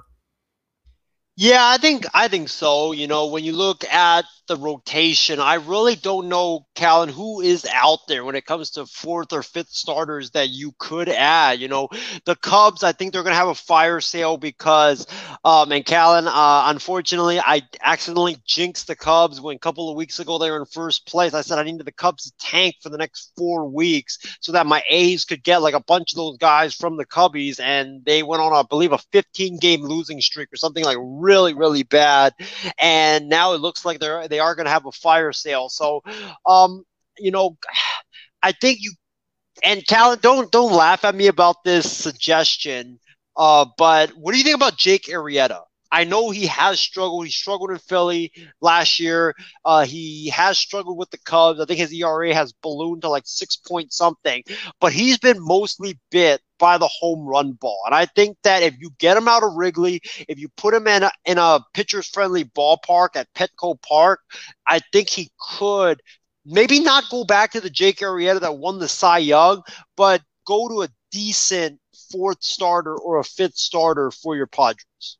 I, w- I, I would probably keep tabs on Arrieta. I know that one guy that's kind of been in my mind has been Jose uh, Jose Berrios of Minnesota. Uh, he's kind of been a guy I think who's probably being shopped by the Twins right now.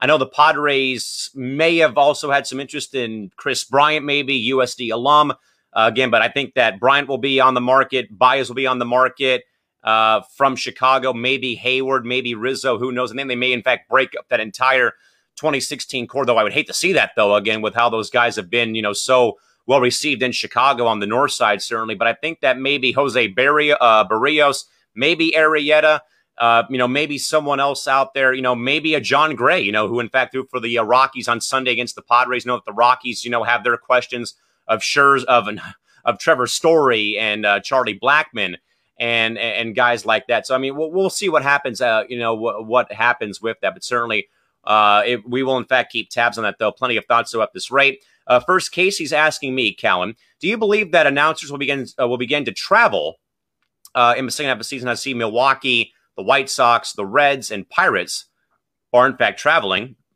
It's ridiculous that they cannot travel. Um, judging from what I have seen from Jesse Agler, the Padres radio voice on KWFN 97.3, the fan here in San Diego, he's still holding out hope that it can be this season. I would probably think next year is probably more logical for that. But I think though, I think just you know slowly but surely, I think though, but certainly I do think that things will in fact go on. And James also says it was a bad weekend for sports injuries. And Casey also says, count your Ducks to win the Cup in 07.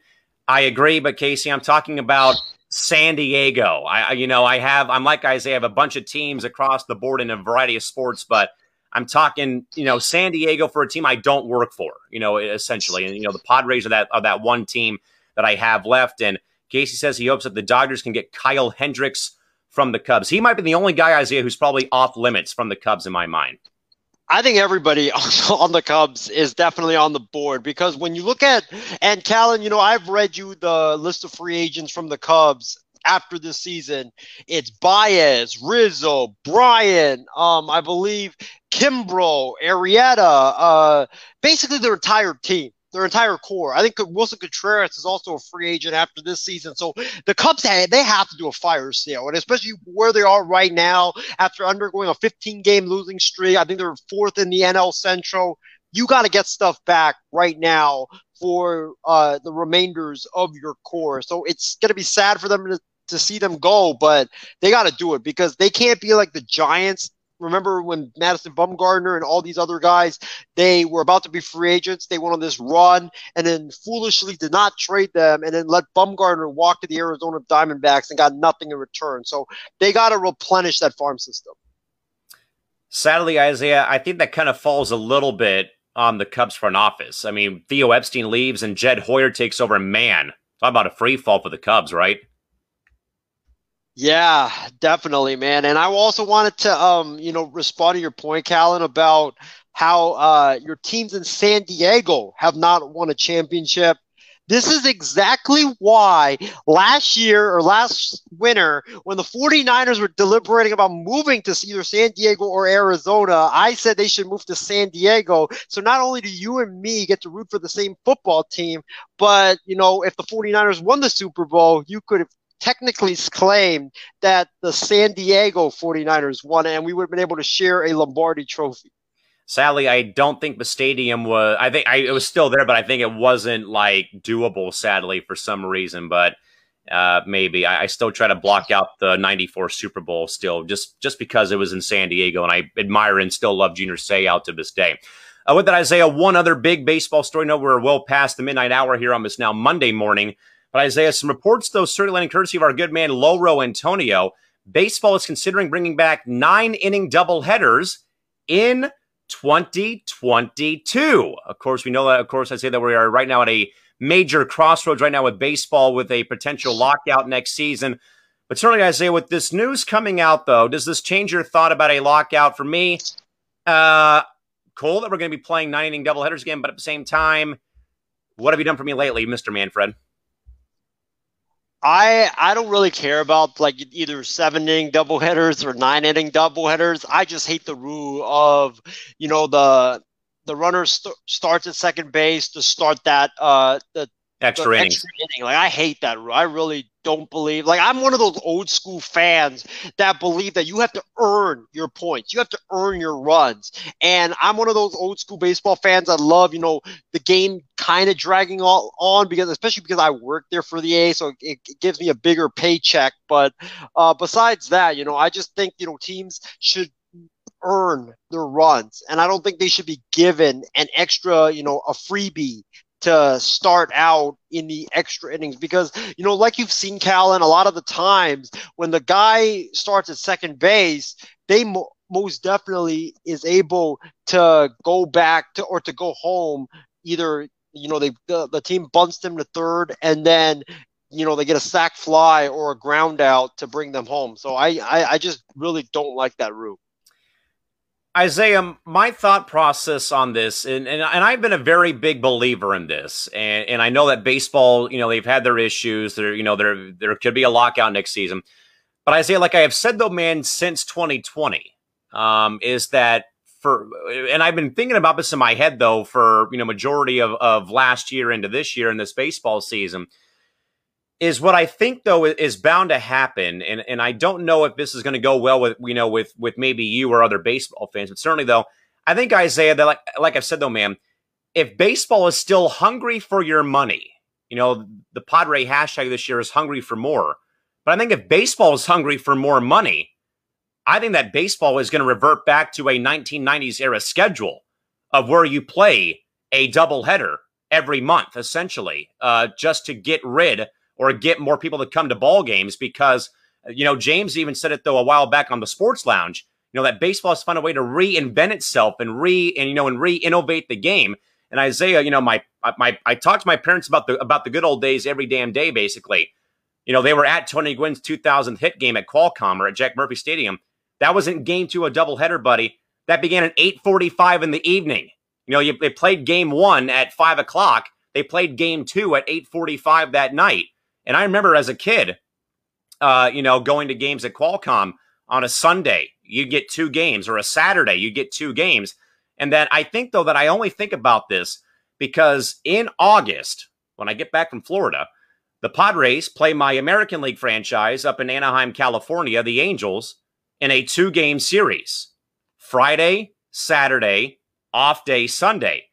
That right there took me back to being, you know, 23 years younger in 98, Isaiah, when the Padres would play, for example, Philadelphia, Pittsburgh, Milwaukee, Montreal, you know, teams that would have bad weather in April or May, and they would play, you know, one game on Friday and then play a doubleheader on Saturday, or they would play Friday, Saturday single games and then play two games on Sunday, or the very, you know, rare Friday, Saturday, Sunday Monday four game series. So, Isaiah, Do you believe though that maybe that if baseball with this you know uh, report coming out that they're going to go back to, nine, to go back to regular nine inning double headers, could could baseball perhaps in your mind, Isaiah, perhaps tweak the schedule to allow teams to play double headers? And I and I've been a firm believer in this as well, Isaiah, especially in April and in May. Even as we saw though with the Padres in in uh, in Cincinnati and in Philadelphia,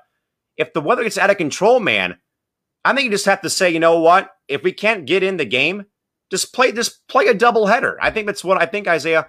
That more so for me is I think what could what I think though could help re-innovate baseball is going into, you know, mainly I think though, man, in April and in May, maybe in September, when the weather does in fact change and get out of control, though, that double headers have to be at a premium, I think, come, you know, maybe next season. But your thoughts more so about my uh, ludicrous thoughts on perhaps schedule tweaks to allow double dips to be played. Well, first of all, Callan, um, you know, we here in the Bay Area and also fans of East Coast teams, we love rain delays because they alter results of games. What exactly is a rain delay? I live in San Diego and we don't deal with them every every day. So can you like catch up to speed about what a rain delay is, please?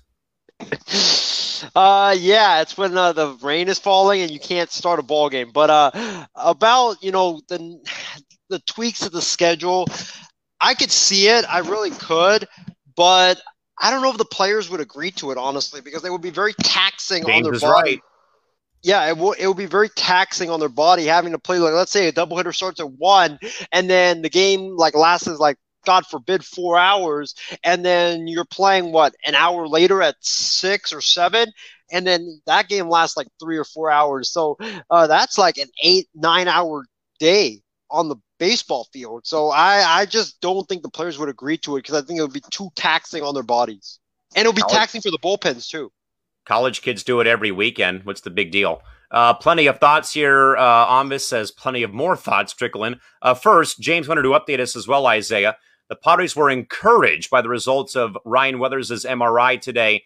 The earlier hope or early hope is he can come back early next month. So that's very, very good to hear. I'll wipe the brow and inhale, exhale about uh, Ryan Weathers. He's got major upside. I think he'll be on an innings limit this year, sadly, just to kind of keep his arm in shape. But I'm very glad to hear that news on this now Monday morning here.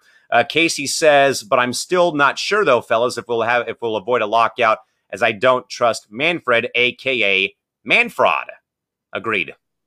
I don't either. I think we're going to have a lockout in 2022. I think it's inevitable. I just think that, you know, like I've been telling people, the owners, the players, they can't even agree to agree to what to eat for lunch, let alone create a whole collective bargaining agreement. So it's it's impossible. I just think that like we're definitely gonna have a lockout. Um, that's why I've been telling folks, you know, this enjoy this season because this is probably the last year of baseball you're gonna have for the next two years. James also says, don't mind the runner on second base rule. Games aren't going 15 innings plus ever since. Fair, and we know, of course, Isaiah, what's what's Manfred's favorite excuse? Say it with me, buddy. Pace, pace of play. play. James also says, I'm guessing universal DH and I love double headers. I, for one, don't want the universal DH because I have a very cool clip to show you before we get to bloopers of the week here in just a moment. Casey also says double headers need to start at 1 o'clock and 7 o'clock. James, to his point earlier, ain't no way that players will agree to it, though, because they, of the uh, taxing in the bodies. James says, though, and he's got a great point, though, Isaiah. All opening week games must be in better weather cities, West Coast or retractable roof ballparks. I concur. Yes, I agree. But uh, you know, here in Oakland, I mean, we don't get rain as well, so uh, it's. I mean, it's cold, but it doesn't really affect the game. But yeah, I agree. These. Uh, I mean, remember the Tigers played in snow, Callan. Literally, like in flurries against the Royals, I believe, to start the year. Tyler Work also says, "What is rain?" Southern Californians. James also says, "It never rains in Southern California." James also says, I wouldn't mind seven inning doubleheaders. Now, if they do seven inning doubleheaders, I'm even I'm totally fine with that as well. I would be fine with the seven inning double hitters, double headers with no uh, runner at second to start the extra innings. I think that would be better for the sport, and it would speed. I feel like it would speed the game faster and make you know the you know the new school baseball fans and also the old school baseball fans happy as well. I definitely agree. But again, folks, see what happens. But once more, everybody, again, uh, Major League Baseball, uh, perhaps considering bringing back uh, nine inning doubleheaders, effective for the potential 2022 season. With that, folks, it is not Saturday. It is now Monday morning uh, at the time of this podcast. But I do, folks, want to share probably the greatest clip of all time. Before we get to our bloopers of the week, though, this magical moment coming courtesy of my hometown Padres on uh, Thursday against Washington. Enjoy. Camarena to deep right field. Camarena plays it. San Diego. Are you kidding me? The Padres pitcher that he's brought up from El Paso, the San Diego kid, to the grand slam. That's unbelievable.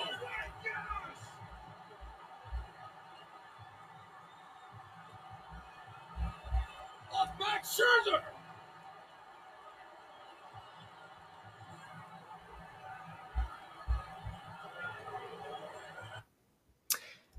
That, folks, was Padres relief pitcher and San Diego native Daniel Camarena becoming the first relief pitcher since 1898 to hit a grand slam in his uh, in, for his first major league hit. And Isaiah, you know, it's such a cool story though because Daniel has been, you know, to hell and back basically in his baseball career, man. And it's a very great story though. You know, he he uh, went to the Yankees. He was drafted to, to New York at a Cathedral Catholic uh, high school here in San Diego. And Daniel would literally get called up to the big club, but never pitch. He'd be called up to fill a roster spot and sent back to AAA. And he was out of baseball for a bit, came back here. Uh, you know, he worked out at my dad's uh, rec center when he was still working for the city here. And so my dad got to know Daniel a little bit when he was uh, working with one of my former teammates, Ian Clark, who's now in the Rockies organization in AAA Albuquerque. And Daniel had got signed to a contract. And we saw him make his major league debut against the Reds about two or three weeks ago when they played Cincinnati here Father's Day weekend. And I was actually working the high school showcase that day, and my phone notified me that he had hit a grand slam. I was like, what on earth just happened? And above all, as well, Isaiah, this wasn't no cheap home run. This was, you know, deep to right field, well over the wall, 416 feet, and it's off Max Scherzer on a fastball at his ankles. And you saw the reaction, folks, by the way, of his brother Louis. uh, Daniel's father sadly passed away a couple years ago, and it was a great moment for his family, and certainly uh, Isaiah, a moment though that helped spark the Padres' third ever comeback in club history from them being down eight nothing in a ball game too. First off, that was the final pitch that Max Scherzer threw in a Nationals uniform um, in the National League as well, because come after the All Star break, he will be rocking talk about the home run. He's not going to Oakland. Talk about another slam for Slam Diego, please. But uh, about the the grand slam by Daniel. We're just gonna call him Daniel because I can't pronounce his Daniel last name. Daniel Camarena. Camarena. Daniel, Daniel Camarena. There we go. I I didn't want to butcher it live on air and make myself look like a total fool, but uh, it was impressive. You know, it was, I mean, that, that pitch was so far out of the zone that I think the only person that could have gotten that and hit a home run or a grand slam was Pablo Sandoval because he was one of the most, cl- or he was one of the best low ball hitters I've ever seen in my life watching uh, professional baseball. So that was very, very impressive. And for him to be a pitcher and to do that and to hit the ball when it's that low for a grand slam, really, really impressive stuff. And Isaiah, this is why I don't want a universal DH in Major League Baseball because you'll you'll never see that moment ever again with a universal oh, DH, my friend. I, I don't want it too because you know when the A's go to play the National League, we get a free out in uh, the pitcher. Unfortunately. Uh, James Gonzalez writes an unbelievable, and Tyler has a better one than uh, Pablo Sandoval. That pitch was so far below the zone. Vlad Guerrero Sr., one of the, one of the other great low ball hitters of all time, would have swung at that. And I think he'd be proud though of, of Daniel dropping the head there, and uh, certainly a great moment. And again, you know, I, I had to laugh though. Before we get to bloopers of the week here, I say I had to laugh though. I was listening to uh, talk radio here in San Diego. Uh, someone said that the Padres just have to go on and get every single local kid and put him on the roster because we've had Joe Musgrove, former teammate of mine, Grossmont High School in San Diego throw the first no hitter in club history. And Daniel Camarena, Cathedral Catholic High, Benina, uh, uh, Benina resident, uh, hit a grand slam as a relief pitcher. So, like, let's just bring all the kids home and let them join the roster. Definitely. I was going to mention that before uh, I got sidetracked with my Max Scherzer rant, but yeah, definitely bring all the kids home that used to play in San Diego. Put Kris Bryant in a Cubs uniform right now, and he will hit like at least 50 bombs. Uh, Casey agrees, no DH, and James says Cole Hamels, San Diego native, is a free agent. I think the Padres will have interest in him as well. We'll see how things go at this rate. Of course, uh, Cole, RB High School, played against my brother when he was in high school. But of course, folks, it is now time, finally, for the bloopers of the week as we approach the one o'clock hour on this lengthy night shift that we, we after we've been away for a few days here at this point in time. Uh, here, but with that, a couple of bloopers here to end the uh, start the week on a high note. First up, so close yet so far.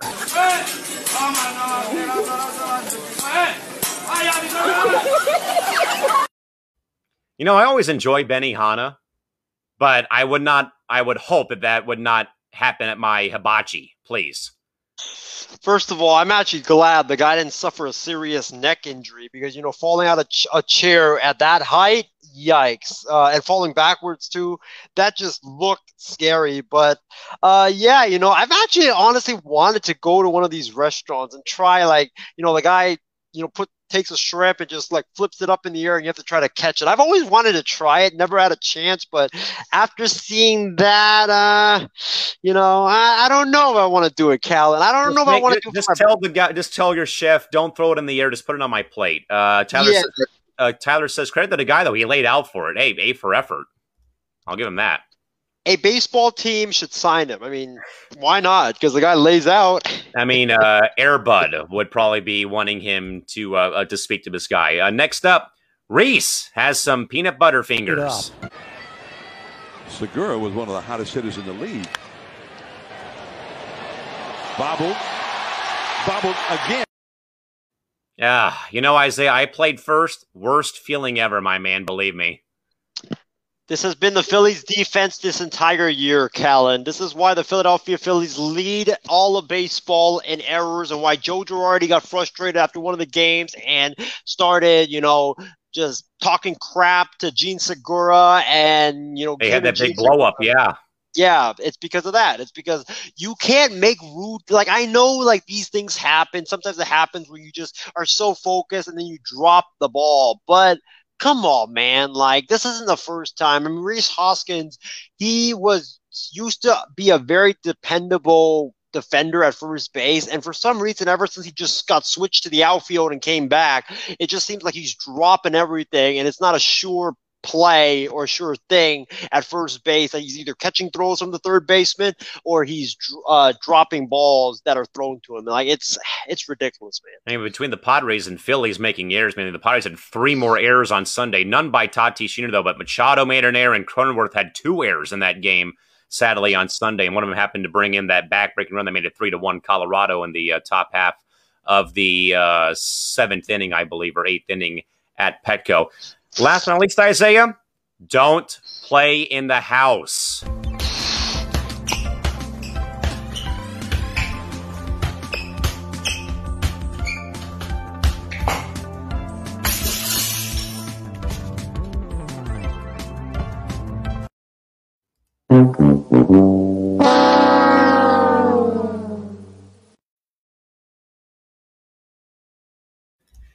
Isaiah, what's the one golden rule you are always told? Don't play sports in the house. How many times have you broken something when you were growing up playing in the uh, playing playing uh, something in the house you weren't supposed to be?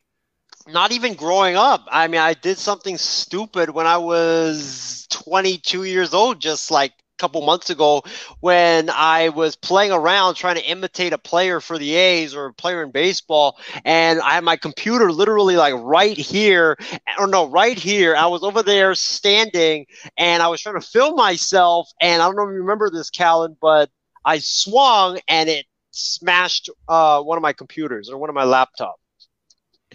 Yeah, I think I broke I, broke a couple of. Um, uh, I, I, broke some like vase playing wiffle ball in the house. I was playing with like playing with a Nerf ball though, but I just happened to hit it, you know, hard enough to you know make it wobble and fall over and shatter. So uh, I actually even broke a bedroom window actually when I was younger too, playing in the backyard. Uh, fouled the pitch off, and it was a baseball. I was like five or six at the time, sadly, but shattered my uh, bedroom window. So there was a nice little uh, hole right there. So we had to bring you know bring the glass company out and uh, put the new window in. So uh, certainly, I know you're at fault there uh, with that in mind. But now, folks, we'll now transition and wrap things up finally at close to 12:30 in the morning on a Monday and go into our final thoughts.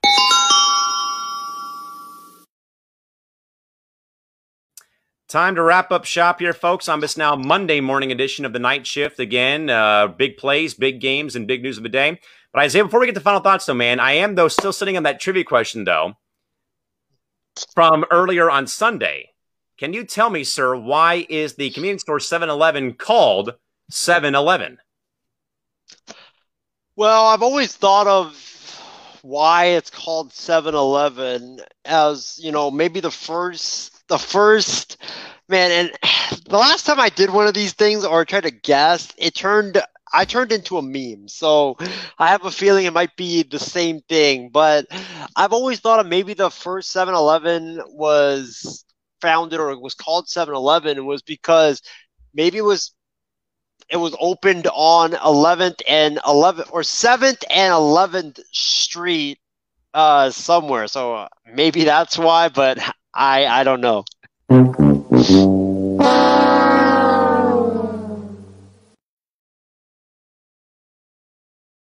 We have a winner. It is not Isaiah, James Gonzalez, because they were open from 7 a.m. to 11 p.m. at night before they became a 24 hour store. Callan, I'm just kind of glad that uh, you weren't going to hear what I had to, or my second guess was, and that was, I thought it was, I thought it was opened by a seventh and eleventh grader.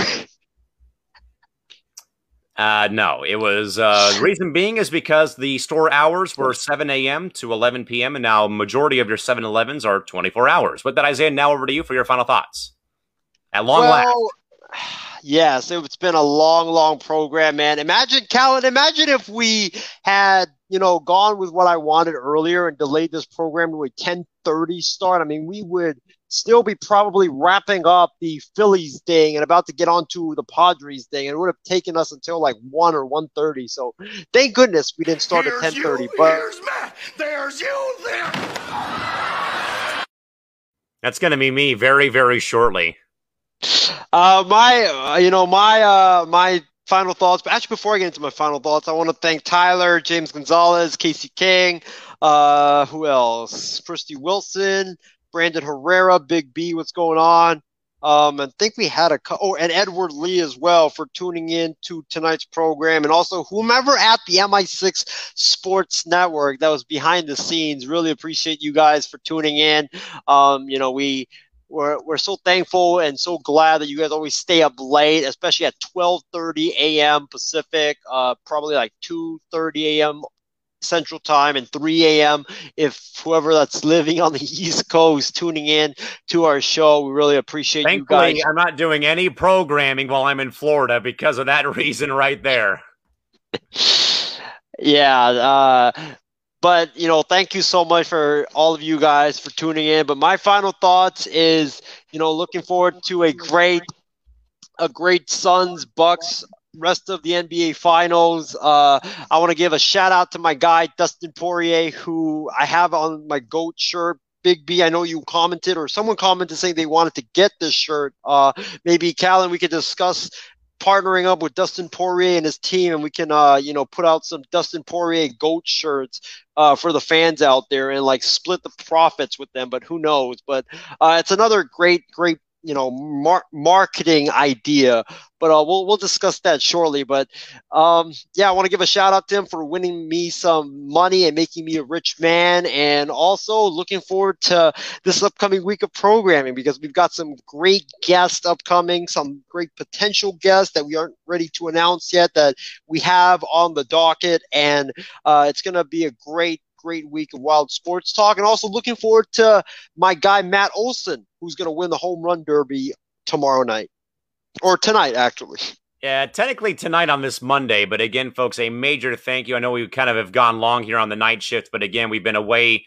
Again, I've been uh, kind of getting back into the flow of things for work, and again, with uh, vacay, vacate coming up in about roughly two to three weeks here, uh, very very shortly. Again, thank you all so much for joining for joining us here. Now, again, folks, we have a great week of coverage coming up here uh, for you folks. Coming up starting later today on this Monday with WST with myself, Isaiah, and our go-to guy, Sammy Sharp. The Sports Lounge is back on Tuesday. Uh, later on in the evening, though, once the All Star game is actually over for baseball, we'll again be talking all the uh, big things in sports on Tuesday. Of course, Wednesday, Ryan and Sam back on here with fan response. Uh, Thursday, up in the air right now because I believe on Friday right now, Isaiah, uh, at least in that time frame, I believe we do in fact have um, that guest that we are uh, keeping anonymous right now coming very shortly. And also, Well- by the way, Trevor. By the way, though, Trevor, I forgot to mention though, Trevor is in fact back though too on Tuesday afternoon with six for six as well at three forty-five Pacific time. Well, Callan, I don't think we need to keep uh, this guest upcoming. We have anonymous uh, because we kind of announced him on like a previous show, I think last week.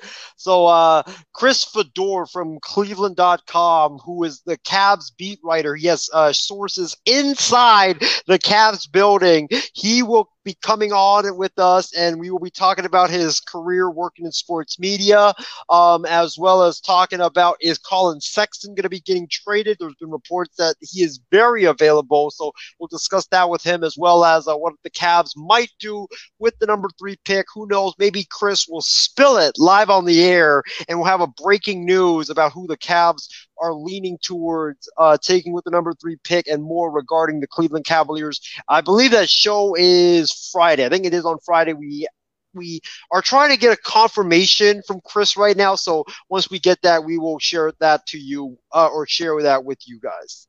And Isaiah, the one event though, that are two events, one event, two events. I'm excited to also announce here. Um, we are bringing it back, folks, by popular or unpopular demand.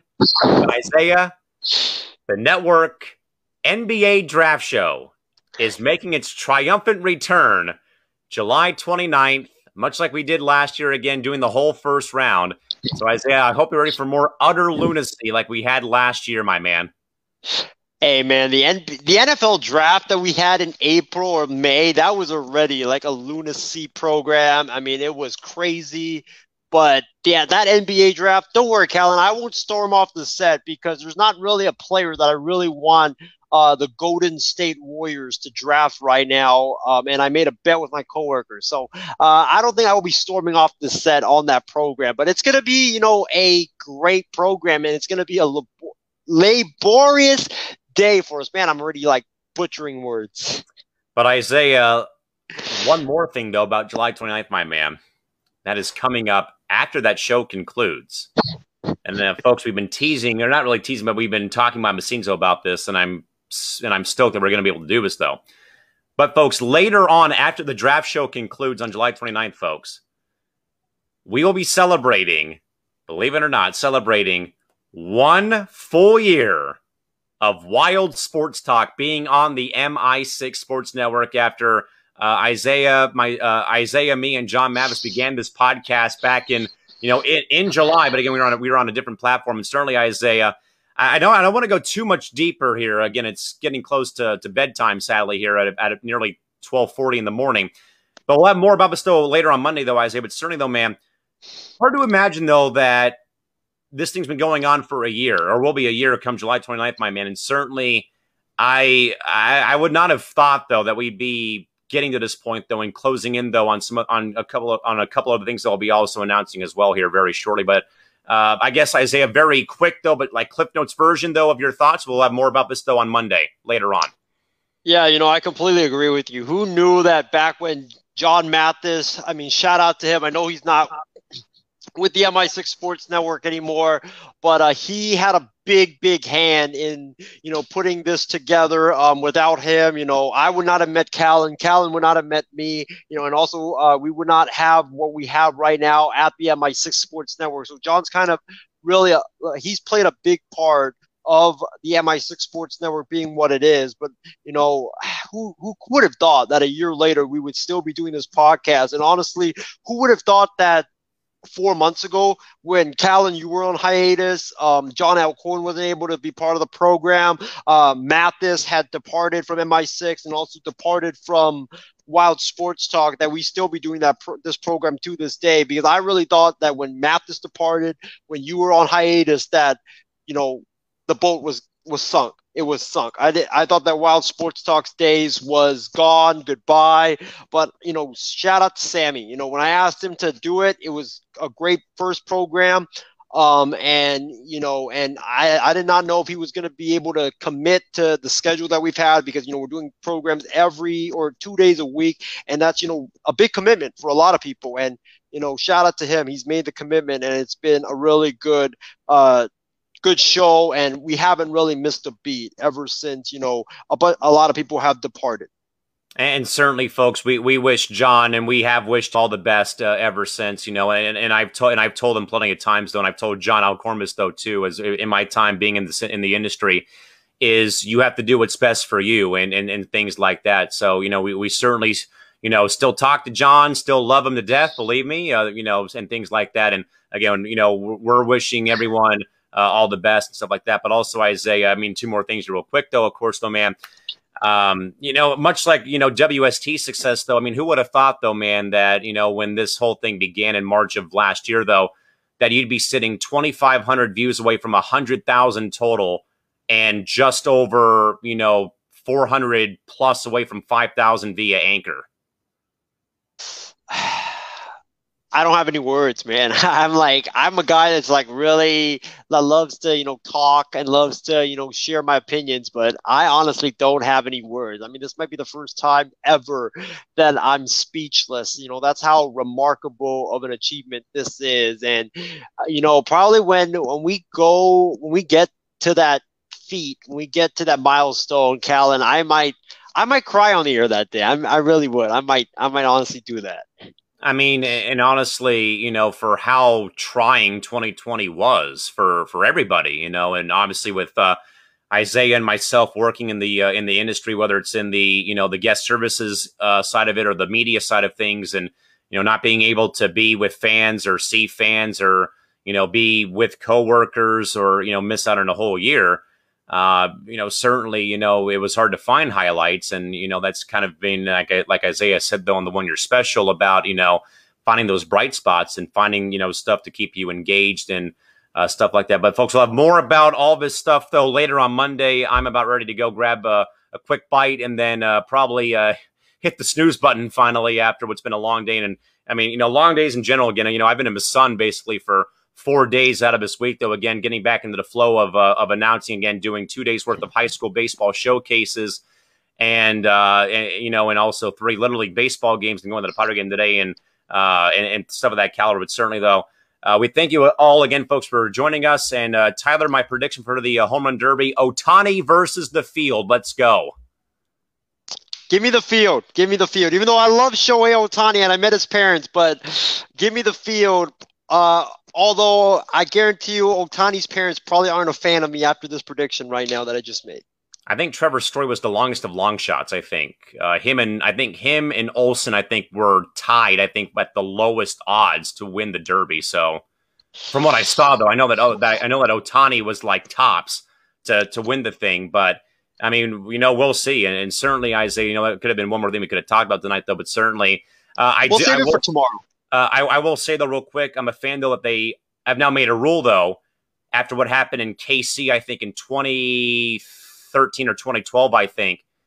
Um, no, he wasn't robbed.